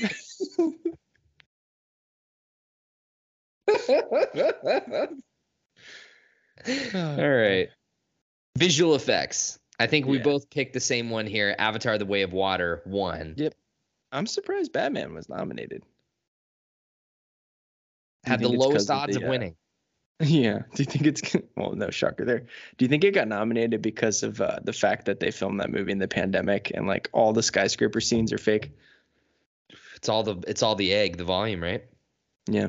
But it's like a good looking volume. It's Yeah. the best use of the volume that's ever or will ever be used. Otherwise, that contraption is is Satan's spawn. It's insane. Kill the kill the volume. Kill it. It's time to let old things die. Kill it if you have to. Um, Mm. writing original screenplay. Uh, the winner was Everything Everywhere All at Once. What did you pick? Everything everywhere all at once. As did I. Yep. As did I. And this was the beginning of the Everything Everywhere. So, I mean, obviously Jamie Lee Curtis, Ke Quan, but then there was a gap of things where it was like, okay, we didn't hear about this movie, but then this award happens, and then it's just the floodgates open, man. Yeah. So yeah, original screenplay there. So writing adapted screenplay. And I'm gonna read this, but then I have a caveat to make here because I realized something that I never realized before. Yeah, I can't. Yeah, this is such a funny text conversation that we had. Top Gun Maverick won. No, it didn't. Or no, sorry, Woman Talking one. Yeah, sorry. Oh, ooh, that's gonna get me canceled by the women. Uh, women talking. The talking women are gonna talk to you. You're fucked. Uh, yeah, Women Talking one. My pick was Top Gun Maverick. My pick was women talking because Okay, I respect the fairer sex. That's funny as shit. Um, but something I realized was that um, it was I don't even remember who was reading these nominees, but they were like Glass Onion, a Knives Out mystery based on characters written by Rian Johnson, and I was like, wait a second. I was like, Yeah. is that the criteria? hmm So Any you could sequel is an adapted screenplay. That is So, for example, shit. Empire Strikes Back could have been nominated for adapted screenplay based off of characters introduced by George Lucas. but typically that doesn't happen. Typically, no, but it does occasionally, as like on a technicality, if that makes any sense. Most of the time, it's usually adapting a novel, but occasionally it's adapting a property. Top Gun Maverick, same thing. It's adapting the first Top Gun film, which had characters created in the 80s.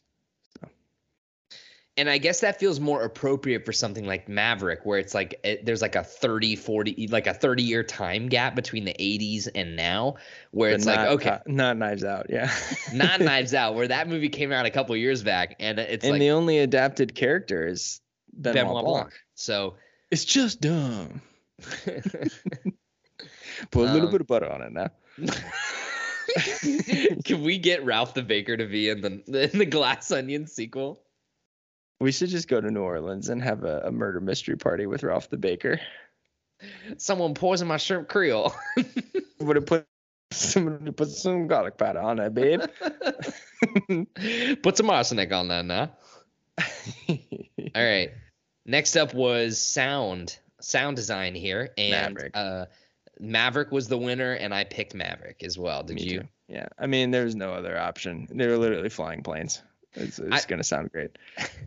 I thought that you could have done All Quiet on the Western Front here because like people love their war movie sound effects, the gunshots, the war sounds, the violence. A lot of killing. a lot of killing. Yeah. Um, but then they made that comment or whatever where they were like top the original Top Gun was up for the Oscar for best sound and lost. And so now they're like they won it Yeah. again X amount of years later. Yeah. Well, good Um, for them. I think that was the right pick. Good for them. Yeah. Now the wrong pick is this next category. No offense to all Pers- of our Indian listeners. Well, well, that song is a bang. Okay, so um, yeah, music original score. The winner was Naatu Naatu from RRR, and uh, I picked Lift Me Up. Me too. And I was pissed because Riri came out and slayed this like uh, 30 minutes before. Also, she was looking good. She was crushing it. I think you're into prego porn. Are you into prego? Just, just it's, it's my baby. It's fine. I'm the father. That's my son. that man is my father. Um, the only thing I didn't like about the Rihanna performance was what the fuck was up with the stage? She was standing on a bird's nest. Is that? Do you see that? Yeah, weird too, but who am I to judge? Sure, the performance itself was good, but Naatu Naatu. I mean, you can't deny that song is a fucking. That song is a. That song is a slap. I I still. yeah, it is. movie. But one of these songs was written for a deceased actor that they mentioned, and they didn't give the Oscar for that. So it's again Chadwick getting shut out at the Oscars. R.I.P. Yeah, think about that for a little bit. Do, well, do you think the song? Do you think "Lift Me Up" was written for Chadwick, or was it written for the contraption that carries her up the stairs because she's too pregnant to walk up them? That's not a good joke. That's a terrible joke. Let's move on. Hold me down. How dare you? Honestly, Oh, I'm sorry, Rihanna. I'm sorry if you're listening. All right, next award, film editing. We're not coming for Christmas. the award for film editing went to Everything Everywhere All at Once. What did you pick? I actually picked Maverick. I don't know Ooh. why. Yeah, it was a bad pick by me. I should have picked. I should have picked everything. That's more of a slam dunk. But The odds were neck and neck, though. Top Gun and everything were close I thought Top Gun would win because of like. Uh, Top Gun does a really good thing where they show the same thing five fucking times and it's still gripping every time you see it, which is them running the training course and then eventually running the actual run down the canyon and stuff like that. Like a good editor has a great way of splicing in music and intention and stuff like that. And uh, I don't know. I just thought Top Gun was a, a good movie. Sure. My favorite thing about the film editing award was that the directing, um, the winner was Daniel Kwan and Daniel Scheinert for Everything Everywhere All at Once. What did you pick? I picked Steven. You picked Spielberg. I thought they'd give it to him one more time. I thought this was going to be the white award. You know what I mean? Quote unquote. where they were just like, here's an attaboy for you. But instead they went they went with the uh, consensus for the rest of the night, which is the Daniels. Which I that they won too. But I was just winning a game. You know what I mean? Yeah. I didn't even see the Fabelmans and I don't have any intention to. No offense, Steven. I picked the Daniels. So this is my comeback tour is these couple picks Yeah. right here. But Yeah, this Um, is your this is your back to back comeback tour. Actually, your your three back to back to back right here is where you closed it out. yeah, editing, directing. Because the next and- one the next one hurt me. Yeah, so actor in a leading role. The winner went to Brendan Fraser for The Whale. I picked Brendan Yeah. Fraser. John, you picked your boy Austin Butler. Yeah, and honestly, like no offense to Brendan Fraser, but I I think Austin Butler should have won. Have I think they The gave Whale? this to Brendan Fraser because he was sexually assaulted a couple years ago and had to leave Hollywood. This is another one of those Jamie Lee Curtis type. Let's just give it to him kind of things. I mean, I think that this is a little personally speaking from someone that hasn't seen The Whale, I think this is a little bit more than that. Not only is it a legacy thing with Brendan Fraser in terms of his his career in Hollywood and like dealing with not just you know the sexual abuse stuff and like dealing with that, but like also just his role as like a leading man, then turned like dealing with weight issues, dealing with like self-esteem issues, limelight being in and out of the spotlight, and All then coming things back. that Elvis had to deal with as a real person. Yeah, but uh, Austin Butler's not Elvis. As much as he'd like to pretend that he is on a day-to-day He basis. is. He's Elvis 2.0, baby. It's happening. Um, but yeah, Brendan I, Fraser. I was won The bummed because I genuinely, I genuinely like the performance in Elvis. I know you don't particularly like that movie as much, but I think we can both agree that he is really good as Sure. Elvis he's in really that good. movie. And uh, in a world where Rami Malek wins for Freddie Mercury and Austin Butler doesn't win for Elvis, it just makes me mad. So Yeah. So here's the thing. because Rami Malek is doesn't give a great performance in that movie. No. So- If you if you remove Rami Malek's win for for uh, Freddie Mercury, I think it way would have been way more of a.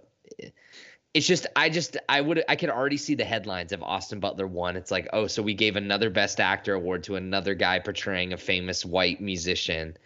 That's Yeah. you know in a movie that's not and I hate to say this like I liked Elvis but like neither Elvis nor Bohemian Rhapsody really rocked my world. I thought both No, of them were fun and entertaining movies, but neither one of them are like great. I, I actually do think that like you know, I, I'm scared to see the whale. I want to watch it, but I'm also just scared it's going to emotionally really devastate me. I'm an easy movie cry. We all know this, so Yeah, sure. I'm really. I'm, just yeah. You know, I don't know. I will say though that when they announced like they staggered the um nominated for best picture this year is blah in between each category, you know what I mean? And when they showed the Elvis sizzle reel, you know who didn't sizzle reel was Tom Colonel Hanks. Tom Parker, yeah. which I thought was awesome. I was just like they're that's when I thought that he might still win. As I was like, they're just fucking shedding the limelight on Austin Butler right now. But oh well. Maybe uh maybe for Elvis too. Oh my God. Electric Boogaloo. Elvis back from the grave. yeah, so here's the thing though. Do you think Austin Butler will ever be nominated for an Oscar again? Sure. He's a young guy. He's got a big career ahead of him. I hope that, yeah, absolutely. I hope he's a star sure movie because he, he's already got that in. You know what I mean? So it'd be nice to see him do some stuff with Tarantino That'd be awesome. as a like a lead of the movie, not just like playing Tex. no, something dumber than that. Yeah. Um, Rex, TX. all right. Next up, actress in a leading role. Uh, the winner was Michelle Yeoh for Everything Everywhere All at Once. This was my pick. This is also my pick. So we both slam dunk here. This was again just another amazing speech. Uh, it was. I don't think this was a close race at all. Do you? I don't think so at all. I think that this was a uh, this was a Yeah. slam dunk. Yeah. This would have been one of those things though, where if they gave it to Cate Blanchett, people would have been like, "What the fuck?" Michelle Yeoh walks on stage, slaps slaps Cate Blanchett in the face. Yo, I'm gonna let you finish, but Michelle Yeoh had the best performance of all time. Of all time. so funny. Uh, I think that the sleeper pick could have been uh, Michelle Williams in The Fabelmans. Um, but yeah, I don't know. It doesn't matter. Michelle Yeoh won. Was I I think Maybe they the, got shut out. Heh. I said that maybe they got shut out from all of its awards. poor Steven Spielberg. Poor, poor, poor Steven Spielberg. What a Just go make life. another Indiana Jones movie, you bitch. All right. And then the coup de grace, the uh, the piece de resistance, best picture, the winner of this year's Oscars, best picture was Everything Everywhere All at Once. I picked yep. Everything Everywhere All at Once. Did you? So did I. Yep. And there it is. Yeah, best picture. So Everything Everywhere All at Once was the most nominated movie this year at the Oscars. It was also the most won. I think it walked away with seven of the main awards. That's Um, crazy. and it was nominated for like 11 or something like that. yeah. So big year for our film. We did it, Joe. yeah, man. Good win for for that movie. That movie's fucking sick. So I'm Yeah. happy for all the people involved. It's a special movie. I, I think that now begin. I saw someone on Reddit give a really salient comment where it's like, okay, so now begins the the train of everybody realizing, uh, everybody saying like, oh, it was a good movie, but it was actually overrated because now it's just been given all these accolades or whatever. Because Yeah, that's what the like internet. you are with what, most Steven Spielberg movies. Yeah. what? but that's what that's what the internet does sometimes. It's like well we're this big champion of this big this small thing because we want it to be this we want it to be recognized. But then as soon as it becomes this big recognized thing that it's popular it's like people are then well it's like maybe it wasn't as good as we thought it was. Maybe it was like so it's like i definitely Yeah. think that over the next couple years we're going to see the train of people being like well it was a unique movie but it wasn't necessarily the best movie. Um, i would challenge y'all to say just go back and rewatch the the scene where Ke Huy Quan gives the speech to Michelle Yeoh, where he talks about just wanting to do laundry and taxes together and talking about happiness and and I, I that I challenge you to watch that scene and then say to yourself, I, I don't think I think that this was the best that Hollywood had to give us in the year 2022 because I think Yeah. that that movie is just I think it's an infinitely special movie that speaks to me and I think that it is more than deserving. I think that it's one of my favorite movies of all time at this point. Um, love watching it again and again. Like I've seen it six, seven, eight times at this point. I just think that it's it's incredibly impactful. I'm very happy that it won. I'm happy that it swept. Good for A24 as well. Big year for A24. Um, massive, massive year for them last year. yeah, so they are uh, they are officially a player. Like, not that anyone was doubting that before with like Ari Aster and all their fucking films. Like the the fact that this year they walked away with best actor, best actress, best picture, best director, best screenplay. It's like they walked away with all the heavyweights. Um, they are officially the studio to reckon with. They are they are making the be- the best movies out there, in my opinion, right now per capita. Nice. Yeah, I would agree. And uh, this leaves us in an interesting spot, my friend John Swan Parker, because uh, we tied, yeah, we did. and someone didn't fill out the the the tiebreaker question, which was how many seconds will the first acceptance speech be? Mm, yeah. No, I didn't see that there was a tiebreaker question. So congratulations for you for Well- reading all of the questions. I don't feel um I don't feel necessarily very good about it because the the how many seconds will the first acceptance speech be?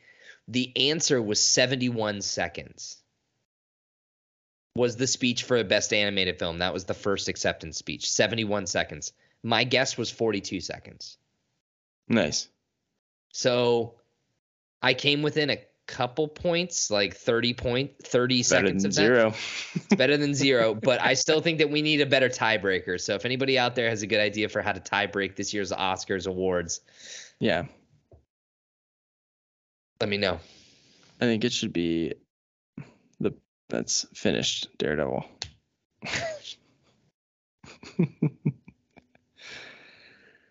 yeah. Okay. So that's the Oscars. Any last thoughts about this year's awards and the winners and everything? Did you want to did you have any final comments? No, I already talked about John Williams. I enjoyed seeing Harrison Ford and Ke Quan Hug on stage. Yeah, that was the best moment of the Best show. Picture. That's the nexus point of this entire. Um, that's about all I got to say about that. Yeah, uh, that was the moment of the show for me. For thank you for bringing that up. Was the Ke Huy like I, that was when I knew I was like when they announced that Harrison Ford was going to be n- reading Best Picture. I was like, they got this. They got this. Yeah, so it's sealed up. Yeah. Can you imagine? Can you imagine Harrison Ford walking on stage and he's Top like, Gun Maverick.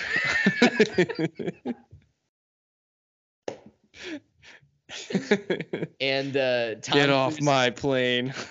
Tom Cruise wasn't even at the awards show. Neither was James Cameron, which I found pretty It entertaining. was Rian Johnson. Neither was Rian Johnson.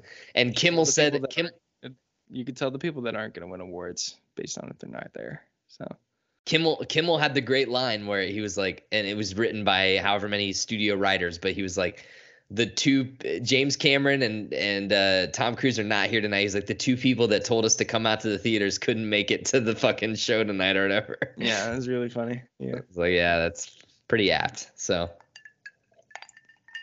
Has Well, there you go. To do with their mental psychosis, but yeah, Jimmy Kimmel dropped a uh, Scientology joke live on stage, so we'll see if he's uh, he's swimming with the fishes or not. Matt Damon just replaces him.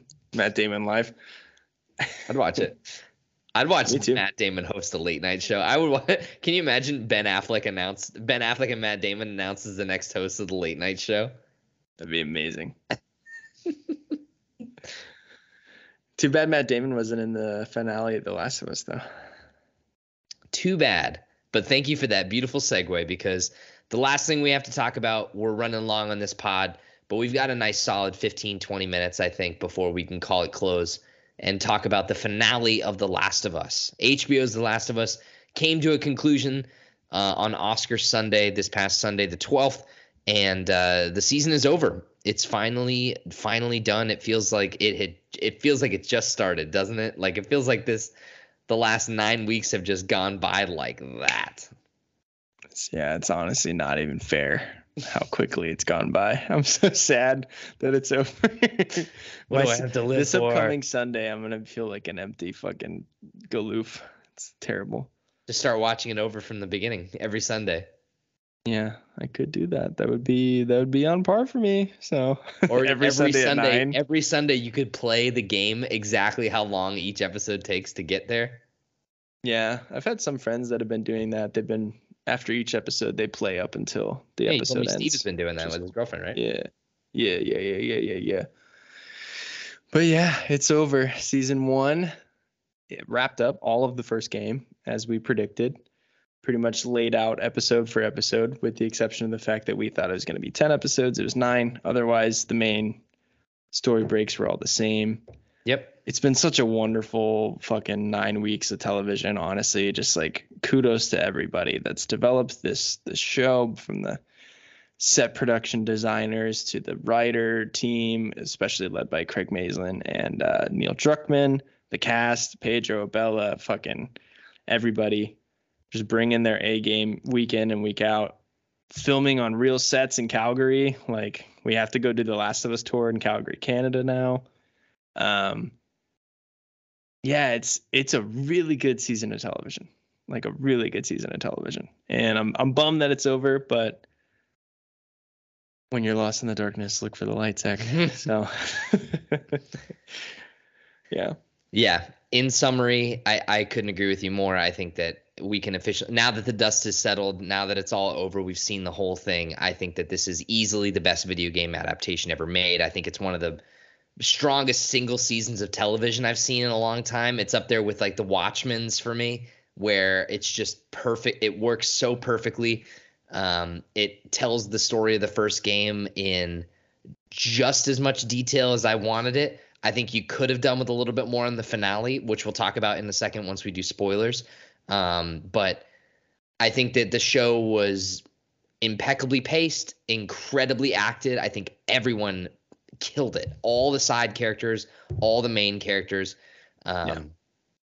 It was fantastic. I think the writing was great. The direction was great. The visual effects were amazing. I mean, this is this is like premium content. It's it's it's going to be interesting like you know it was interesting watching this and mandalorian like back to back not that i have anything against the mandalorian but it's also like when you watch an hbo premiere yeah. programming television show and then go to like a disney plus show you're like it's kind of like going it's like kind of getting like getting a happy meal at mcdonald's and then walking down the street to thurman's cafe in columbus and getting like a giant ass fucking burger it's kind of like sure it's kind of like that. Like not not that I have any problem with it. I still love a McDonald's Happy Meal. I love fucking nugs and I love a McDouble, but it's like I I HBO shows this kind of programming is the shit that I live for. Like I live for that fucking meaty, girthy, amazing, flavorful, well seasoned, well executed, artfully done show. And uh yeah. The Last of Us HBO, the first season, man, it's just it, I like it's a strong nine five out of ten for me. I think that like it's it's not it's not I don't think it's absolutely perfect, but I think that most of it was, at least in my opinion. I think that um some episode I think that the I don't want to I don't want to get into spoilers too heavy right now, but um I think that it was just great. It was all around great. I loved it. I, I think that it's it is the the new gold standard in terms of how you do an adaptation of a property like this, and especially sure. for video games. Like I just think that this should be the blueprint going forward. Like you get the yeah, creators. If I'm working on that God of War show, I'm just fucking shitting my pants. I'm so terrified. Yeah. Yeah. Um. Yeah. Stuff like that. Has to be like, good you gotta you gotta try like it's like you've seen how well it can be done. It's just like it makes you sad when you see things that aren't done as well for things that you the, love one of the funny much. the funny storylines that we haven't talked about is this came out a full calendar year after the uncharted movie. Same game studio completely different involvement from the creators and it shows. It's insane. I'm literally in a pizza hut right now and uh god damn. Yeah. It's nuts like it's it's it's crazy. So yeah, Last of Us HBO season one it was excellent. Um, this comes from Variety today at around 1:30 p.m. Uh, the Last of Us season one finale scores 8.2 million viewers, which reached a season high despite Oscars competition. Hell yeah. Um, yeah, it broke its own viewership record uh, this isn't the first time that The Last of Us has outdone itself while competing with a major award show. Episode four, Please Hold to My Hand, brought in 7.5 million viewers when it aired the same time as the Grammys, which was then a series high. Um, when The Last of Us debuted in January, it trailed House of the Dragon to become the second most watched HBO premiere in over a decade. Uh, episode two marked HBO's biggest ever increase between a series' first and second episode. Um, yeah, I mean, the show, it's no shock that they've already confirmed the second season. Uh, yeah, it is a juggernaut. a juggernaut. Yeah, it is officially a hit. Um, and this article, we're going to transition to spoilers here uh, before I read this article because it's going to touch on stuff from part two. So, spoilers for Last of Us uh, HBO, spoilers for Last of Us the game, and spoilers for Last of Us Part Two, uh, the video game. So don't watch this if you want to just if you're not a big video gamer and you just want to watch Last of Us Part 2 when it does come to HBO Max in 3 years. yeah. I think two to three years. I think that's that's fair. I think they've already filmed some stuff for part two. Some of the young stuff. Yep, just based off of how that works. I think that was already filmed during pr- principal photography season one. I think they hedged their bets because they recorded the motion capture for the opening of part two after the first game wrapped before they even began production on the second game. So Neil Druckmann, he knows, man. He fucking he gets us. Guy knows what Hey, look at us. Who would have thought? Who would have thought? Yeah. Um, yeah. So this comes Can from we talk about just real quick? Sure. The uh, first episode of this season was called "When You're Lost in the Darkness," and the last is called "Look for the Light," which is the Firefly motto, which I thought was really cool. Yeah, beautiful. Fun little semantics there. Yeah, all the episode titles I thought were great. Like, What's your favorite? Long, long Uh, time. yeah, Title? probably. I mean, I I still Yeah. stand by it. I think that that might be the best single best episode of television I've ever seen in my life. like, I think that that No, but I mean, like, what's your favorite title specifically? Still eh, that? I like that one. I also like the episode where they're in Jackson. What what was it? Hold to my kin or something like that. It's just called Kin. Kin. I like that one too. Yeah. Um. I don't know. I think I think Round one of the cooler titles was probably last week's, which was uh when we are in need. It's a cool name for a title. So anyway, that's besides the point. So. All right. Um, also c- came from yesterday. Uh, this also from Variety. Uh, the Last of Us was officially renewed for season two by HBO. Uh, the creators are planning, quote, more than one season to tell the much larger story from the video game sequel, The Last of Us Part Two, released on the PlayStation 4 in January in 2020. Seven years after the original game debuted, The Last of Us Part Two tells a bigger, more complex story than its predecessor. There are many more characters, flashbacks, and action set pieces, and the creators of the HBO adaptation, Craig Mazin and Neil Druckmann, confirmed to GQ that the events of Part 2 will span more than one season. When asked if season 2 will include the entire Part 2 story, Mazin said, quote, no, no way. Druckmann added, quote, it's more than one season. The creators wouldn't reveal a Part 2 story but get two or three seasons to fully tell it, but Mazin said, quote, you have noted correctly that we will not say how many, but more than one is factually correct. Um, yeah, and then the article goes on here. But so the big news um, not only is uh, Bella Ramsey con- officially the only cast member so far confirmed to return, you have to imagine that Pedro Pascal can't be far behind.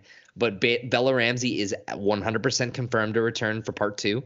And um, the now the the creators of the show are saying that season part two of the game will span not just one season, but possibly two or more. Um, so Uh, this is my- my guess would be- spoilers begin. Yeah, my guess would be season two and season three of this television show span the second game. Um, as to how it breaks down, it's a little harder to predict how that works over two seasons of television, but I'm sure that'll be something that we could save as a as a pod topic down the road when we have more time. Is is how got we would break it time. if we did it. Yeah. Um, you don't listen to the official pod that Troy Baker hosts, do you? Okay. So, do you mind if I ruin something for you then, real quick? Okay. So he was talking to Craig and Neil and Ashley Johnson for the last episode of the official podcast, which I thought was great. They talked to Ashley about her performance, which I can't wait to get get into with you. Yeah. But Troy asked them, "What are your plans for developing part two? And Neil said outright, exactly what we did for the first game, but for the second game. So taking all the major story beats and things that people like about the second game, and adapting them truthfully for television, while also taking things that only work in a video game and changing them in a way that works better for television. So in a way, don't worry about it. Is essentially what he said, and I was like, you know what? I'm in. me. So I don't know. Those those two guys are fucking so smart. I think. I don't. I don't have any doubt in my mind that they'll figure out how to break that over multiple seasons. I texted you and Cal what I think my prediction for a cliffhanger would be, if you're trying to cut that story in half. But we'll see. Yeah. Yeah, I'm not I'm not against it. I'm also not for it. I think that I would rather just have a straightforward single season adaptation of the second game. Um, the problem is HBO. They don't do television seasons longer than ten episodes, and I don't think you could do this in ten episodes. Yeah, the That's just not what they order. So Yeah, I also think the problem more so than that is just that um, it, money. the this show is now officially popular, and so HBO is now thinking, okay, how can we would love we would love to have you guys on for season two, but we know we'd love more than season two is the season three. Um, I just think that that the cleanliness of that breaks it up a little bit to me, where it's like, okay, I love the idea of like season one of The Last of Us being whole part one, and then season two being all a part two.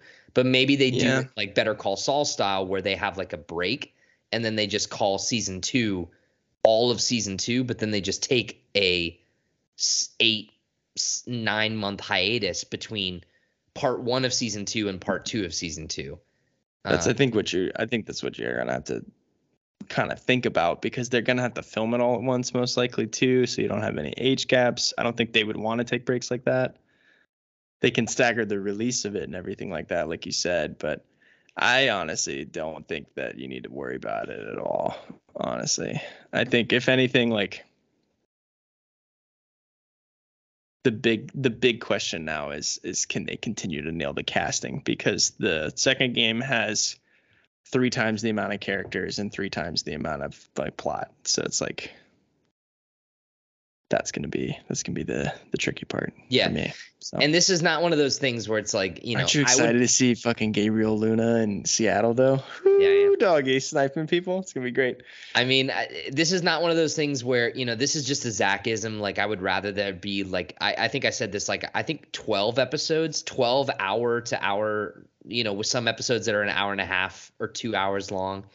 I think would be totally appropriate to modify the second game for, especially cutting off a lot of the fat, not fat, but like trimming a lot of the stuff where it is more video gamey. like combat based stuff yeah Yeah, I think that you could do the story of two in a single season that was just a little bit longer, but that would have to change the way HBO traditionally does their programming. But this isn't one of those things where Zach is going to lose sleep over the way that they do this. I'm also just, um, you know, I don't know. We'll see. I, I trust these guys. So, uh, you know, whatever they end up deciding to do, I'm excited to see how it goes. I'm at least happy that we got season one, which is an impeccable adaptation of something that I think is like pretty flawless source material.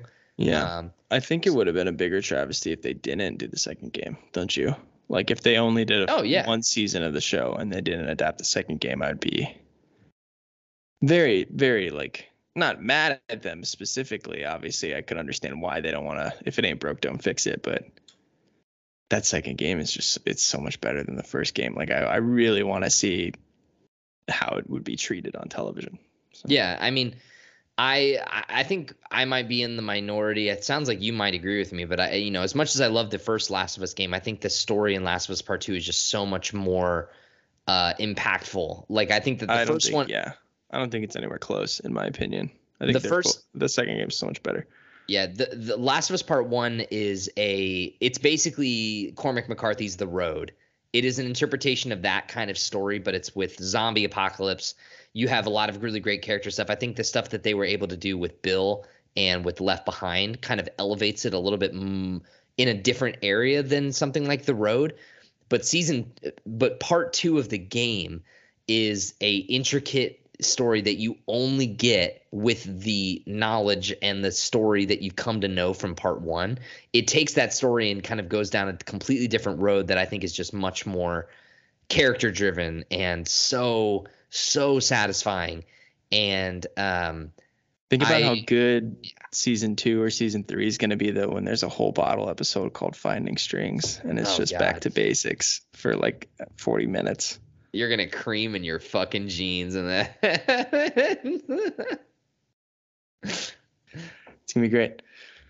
So yeah, we'll see. I I, I am uh, I'm not worried about it. I I would rather it be one single season, but if they envision it being two, good for them. I just really hope that it's not the case where it's like season three of The Last of Us is coming out in 2020 fucking seven, 2028. Like I I really I don't want them No, I think they film it all at once and then they come out no less than a year apart. I think it'd be like Infinity War and Endgame at most, which is like a full calendar year in between the two.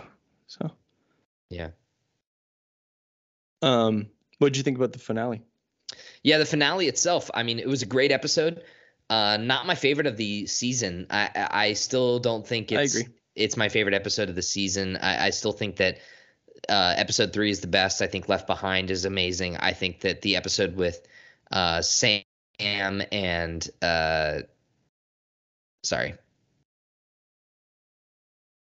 Henry. Sam and Henry. Thank you so much, Sam and Henry. It was great. Um, like the the the pilot, just the whole pilot, I thought was amazing. Uh, I think that the final episode was really, really, really great. It had great, great moments. Uh, I think one moment in particular sticks out, which is not in the game, that I think like is a perfect addition to the lore. Is the whole Joel talking about like him trying to kill himself after the death of Sarah. That Yeah. whole interaction is like that is like ten out of ten. How you So do an adaptation is that. what did you think that- about? Oh, go ahead. Sorry. no, was, uh, sorry. I was just gonna say like that moment of them sitting on like sitting on the thing where they take a moment to have a breath. Where he, she's like, "I guess time heals all wounds," and he's like, "Yeah, it wasn't time that healed it." Yeah. and you don't need was so good. anything else. You just see the looks on their fucking faces. And Bella Ramsey is a perfect actor, and the Yeah. way that she emotes in that moment, it's like. And then it leads so perfectly up into the climax of the of the of the episode, which is something I want to talk about. But what was your what was your question? Uh, what do you think of the draft scene? It was really great. I mean, like it didn't.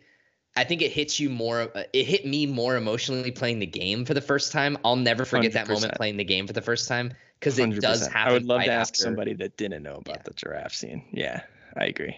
I mean, Emily. So I watched it with Emily, who has never played the game. She doesn't know anything about The Last of Us. She was like, it was. She was like, I did not expect to see that or whatever. It was like really, really cool. But I don't think it hit emotionally as deep. I would have. I would have. I don't think that they they shouldn't have done this because viewership and everything.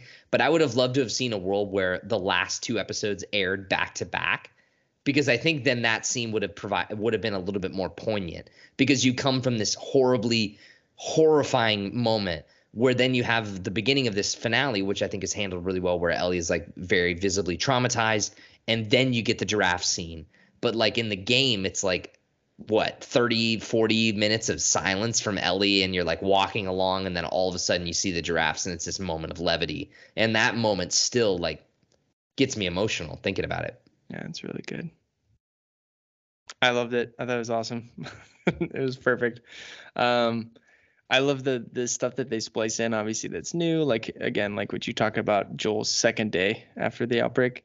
I also like the fact that he was foraging for Chef Boyardee and like all the com like the callbacks to stuff. Um, you could see he's like really trying hard to be a dad now because he's made the full jump, even though Ellie's now traumatized from her experience with David. Um, him talking about the guitar, obviously. really Oh, man. important.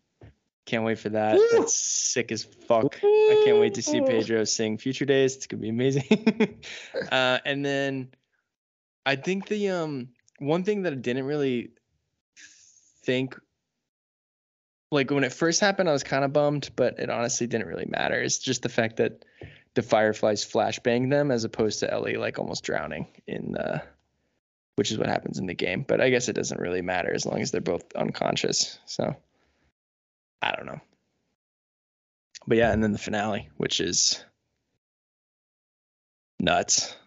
Like the I mean, I thought that the hospital sequence was done just almost like literally haunting.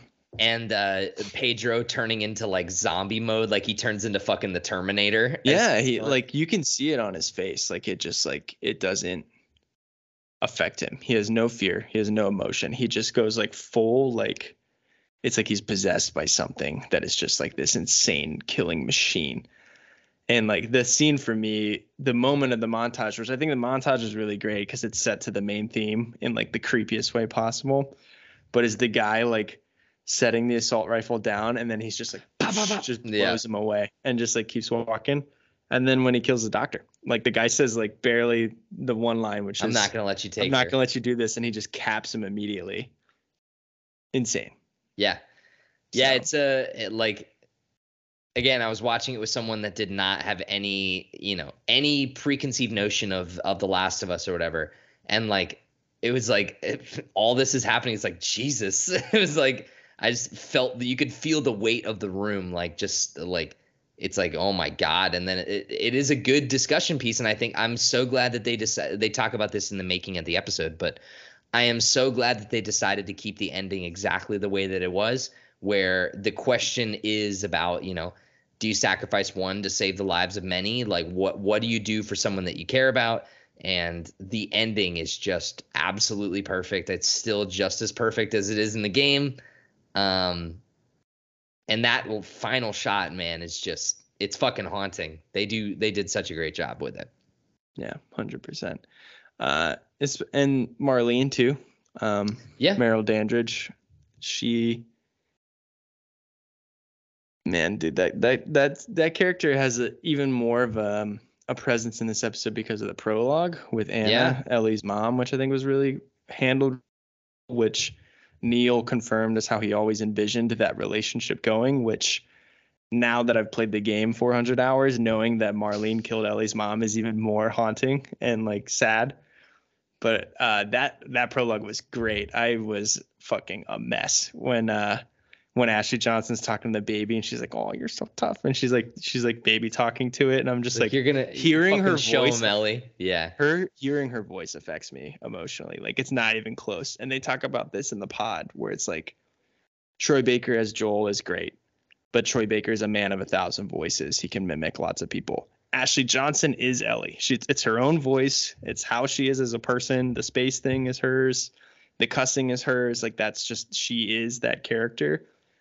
And like, of course, she would be the the mother of television it's, Ellie. You know what I mean? It it's is a great literally the it is a perfect idea. It's a great it's a genius concept to have Ellie give birth to Ellie and have that be the the genesis of this whole story. Like, and I really liked how they did it too because they they show the bite, you see the umbilical cord, she goes to cut it, and like you're putting all the pieces in your head together. You're like, okay, so it's this really rare, hyper specific scenario in which she is exposed to the cordyceps at while a young age yeah. while she's attached. It doesn't affect her or whatever, it, but it's like it, it, it is so genius too. And what I was uh, the thing that got me is that like I, I forgot that that part was coming. Like I knew that Ashley Johnson was going to be in the show.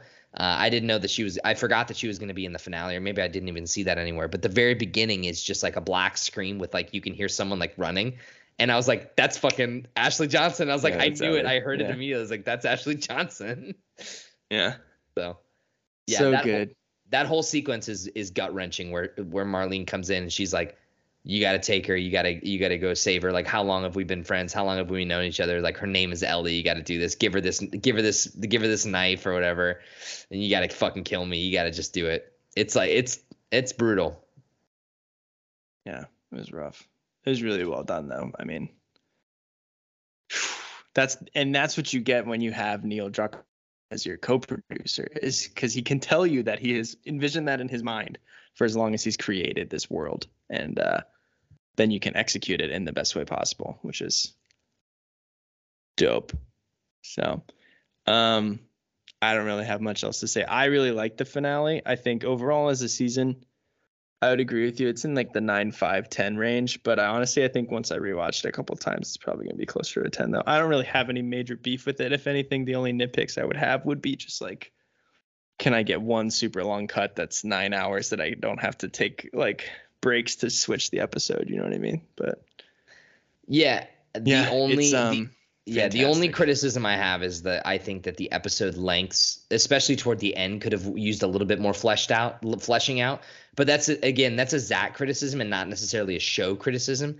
Where it's like I would have loved for the finale to be just a little bit longer. Let us linger on some of these conversations. Like we've spent this much time. Like why not spend just a little bit more? Just kind of establishing where these characters are emotionally before everything just explodes. Um, yeah, I think the only thing that you get into trouble with is in the games, you can have in between cutscenes, you have gameplay where the characters are talking about things that they've discussed while you're interacting with the environment and killing stuff.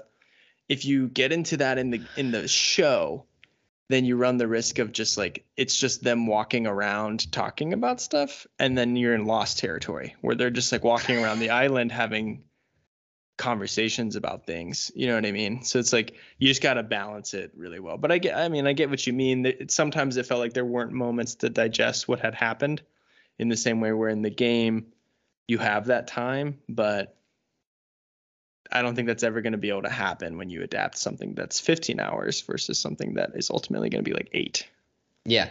No, I think that they did a b- beautiful job with what they did have. I just think that you could have gone on just a little bit longer. And I'm not saying like that much longer. I just think that that, that finale could have been, I think, like 10 minutes longer. And it doesn't need to be all just them standing around walking, but like there could have been just a little bit more uh, just a little bit more character stuff with the two of them to show the bond uh, like leading up to the firefly hospital just to make that even more of a gut punch. Yeah um, i don't know. I think the him finally confessing the fact that he tried to off himself openly talking about sarah and then ending that hard conversation by being like you know what i'm in the mood for is a is a pun and then they read the pun book, which they sure. don't do that in the game. I think that's the perfect encapsulation of their relationship at that point. And then it gets cut short with the flashbang. So don't blame me, blame the Fireflies. You know? oh, we all blame the Fireflies for everything. They're the reason. The, they're the reason the world's injustice. they better. I mean, I'm just gonna put this out there. They better find a fucking cure in the third game. Otherwise, the Fireflies are literally the cause of all of my problems in the franchise. Yeah, that so you know, and we're coming to the end of the pod. We do have to wrap it up here, but uh, I mean, do you think that there is a chance? I mean, the third game, like, do you think that there is a chance that there's a third game in development that's going to start being worked on before we like? Because now we're going to start getting to the timeline where it's like, you know, it's been The Last of Us Part Two came out in 2020, right? Yeah. So it's been three years. It's been two and a half years. Almost three in June. Yeah. Jesus. Um, Still plays like a son bitch, let me tell you. um, but yeah, I mean, it was seven years between the first game and the second game, right? So I'm really hoping that we get a th- third game within the next four, which could time up kind of okay wise with how they're going to end season two then it's like you know we might be able to adapt season three. I don't know. That's looking way ahead down the line but i just hope that neil druckmann is feeling creatively juiced up by this whole process and that he's got a third game in mind because as much as i like the tv show i still the game is still the game's king. Yeah not even not even close. Uh the third game if they were like you can have a second season of the television show or a third game i would fucking ask for a third game and cut off my left hand. Not even not even a contest. I wouldn't cut uh, off my left hand because I'd still want to play it with both my hands. No, but, but they got that accessible feature stuff now where you could play it with the uh, sure. Yeah, without thumbs. Um, play it with a Wiimote. but yeah, I think I I do think they're actively developing. Um, you follow on Instagram, right? He's been putting up a lot of pictures lately of him hanging out with Ashley and Troy and Halley Gross and the actress who plays Dina and like all those people. I have no doubt in my mind that he at least has an outline and if that they've been kicking stuff around. I don't know if that's the next Naughty Dog game that comes out because I do think they've been working on something else that they haven't revealed. Factions. In addition to if it is just factions, okay, maybe, but I do think there's actually something else that's like a first party, but we'll see time will tell. But yeah, I think uh, the, there's no better time than the present to release a third game than on the popularity of an HBO show, though, if you're trying to sell games. So I do think you're right that there's a possibility that they try to produce a third game within the next four to five years. But we'll see. You have to make it right, though. If it's not right, then delay it till the cows come home till it's ready. Well, that I have that I have even less of a doubt about than the show of doing anything. Is like I guarantee I, I have Naughty Dog has not steered me wrong in 15 years, so I'm gonna go ahead and say that I think that I yeah, trust. I think you're probably gonna... right. The Last of Us Part Two is the biggest risk of all time, right? And they fucking just like took it and they just sent it to the moon. You know what I mean? They're just like game is so good. I'm gonna play it tomorrow. yeah, I might have to boot it up and play it sometime this week because I was I was honestly itching. Like after the finale, I was like, you know what? I gotta. I just want to listen to that opening monologue with the fucking. I'll take it to the grave if I have to. Jesus Christ, Joel, what did you do? I saved her. Yeah.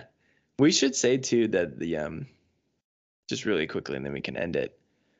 Uh they didn't hint or infuse anything from part 2 into this season of television except for music from the second game was embedded in various moments of of this season of television, which I thought was a good use of Gustavo's multiple pieces Sure. that he wrote.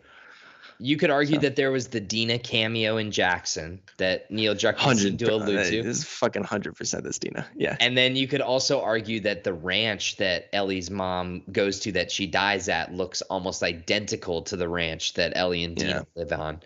Except Uh, that it's outside of Boston. If anything, it's more the fact that she asked Joel what he wants to have, and it's a sheep farm. So then she'll take that in part two, and when her and Dina move to the farm with JJ. That's gonna be great. That's gonna be sheesh. That's whew, man.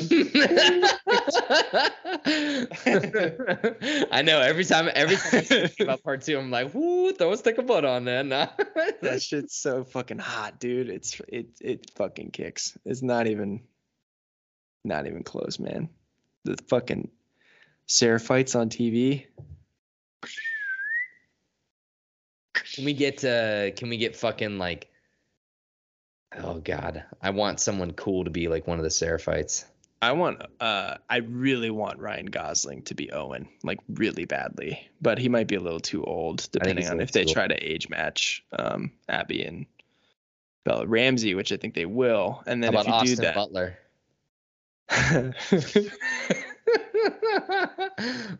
what about Austin? Butler as Jesse instead? Oh god.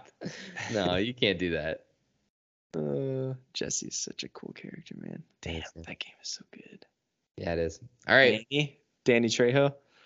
Danny Trejo. this guy's got to pin down. No, it'll be like uh I think they they did a really good job of casting people like Scott Shepherd who played David. I bet you they find a lot of people that they can fit in there. But Bella Ramsey and Pedro have some decent amount of back history before the show started. Same with Nick Offerman. The Abby casting is big. I've heard some people talk about, not online, but like in my own friend circles, Maisie Williams as Abby, which I think is interesting Well- in terms of matching size with Maisie Williams was attached to be Ellie for like years. Right. I actually think that that could be good. I could see her as Dina though, as well. Um, Hmm. we shall see. Yeah. Time will tell, but yeah, someone from that HBO family is going to be in that second season. We just got to think about that. But that'll be that's a pod for another time is casting and planning the Last of Us Part 2 HBO series. So we'll get to that when we get to it, but until then, we got a girthy ass pod this evening, but thank you for joining me, my friend Jon Swansong Parker. Uh, you can follow us at radiovania.com, radiovania show at gmail.com for the questions, comments, at radiovania on Twitter, radiovania show at gmail.com. All the places, all the things, everywhere you want to be. It's everything everywhere all at once. Um, Yeah. Jon, on this beefy Oscars Last of Us pod, give me a, uh, oh God, give me an Austin Butler Elvis quote to end the podcast. And you're gonna come in, you're gonna go. Beautiful. That's all right, mama. That's all.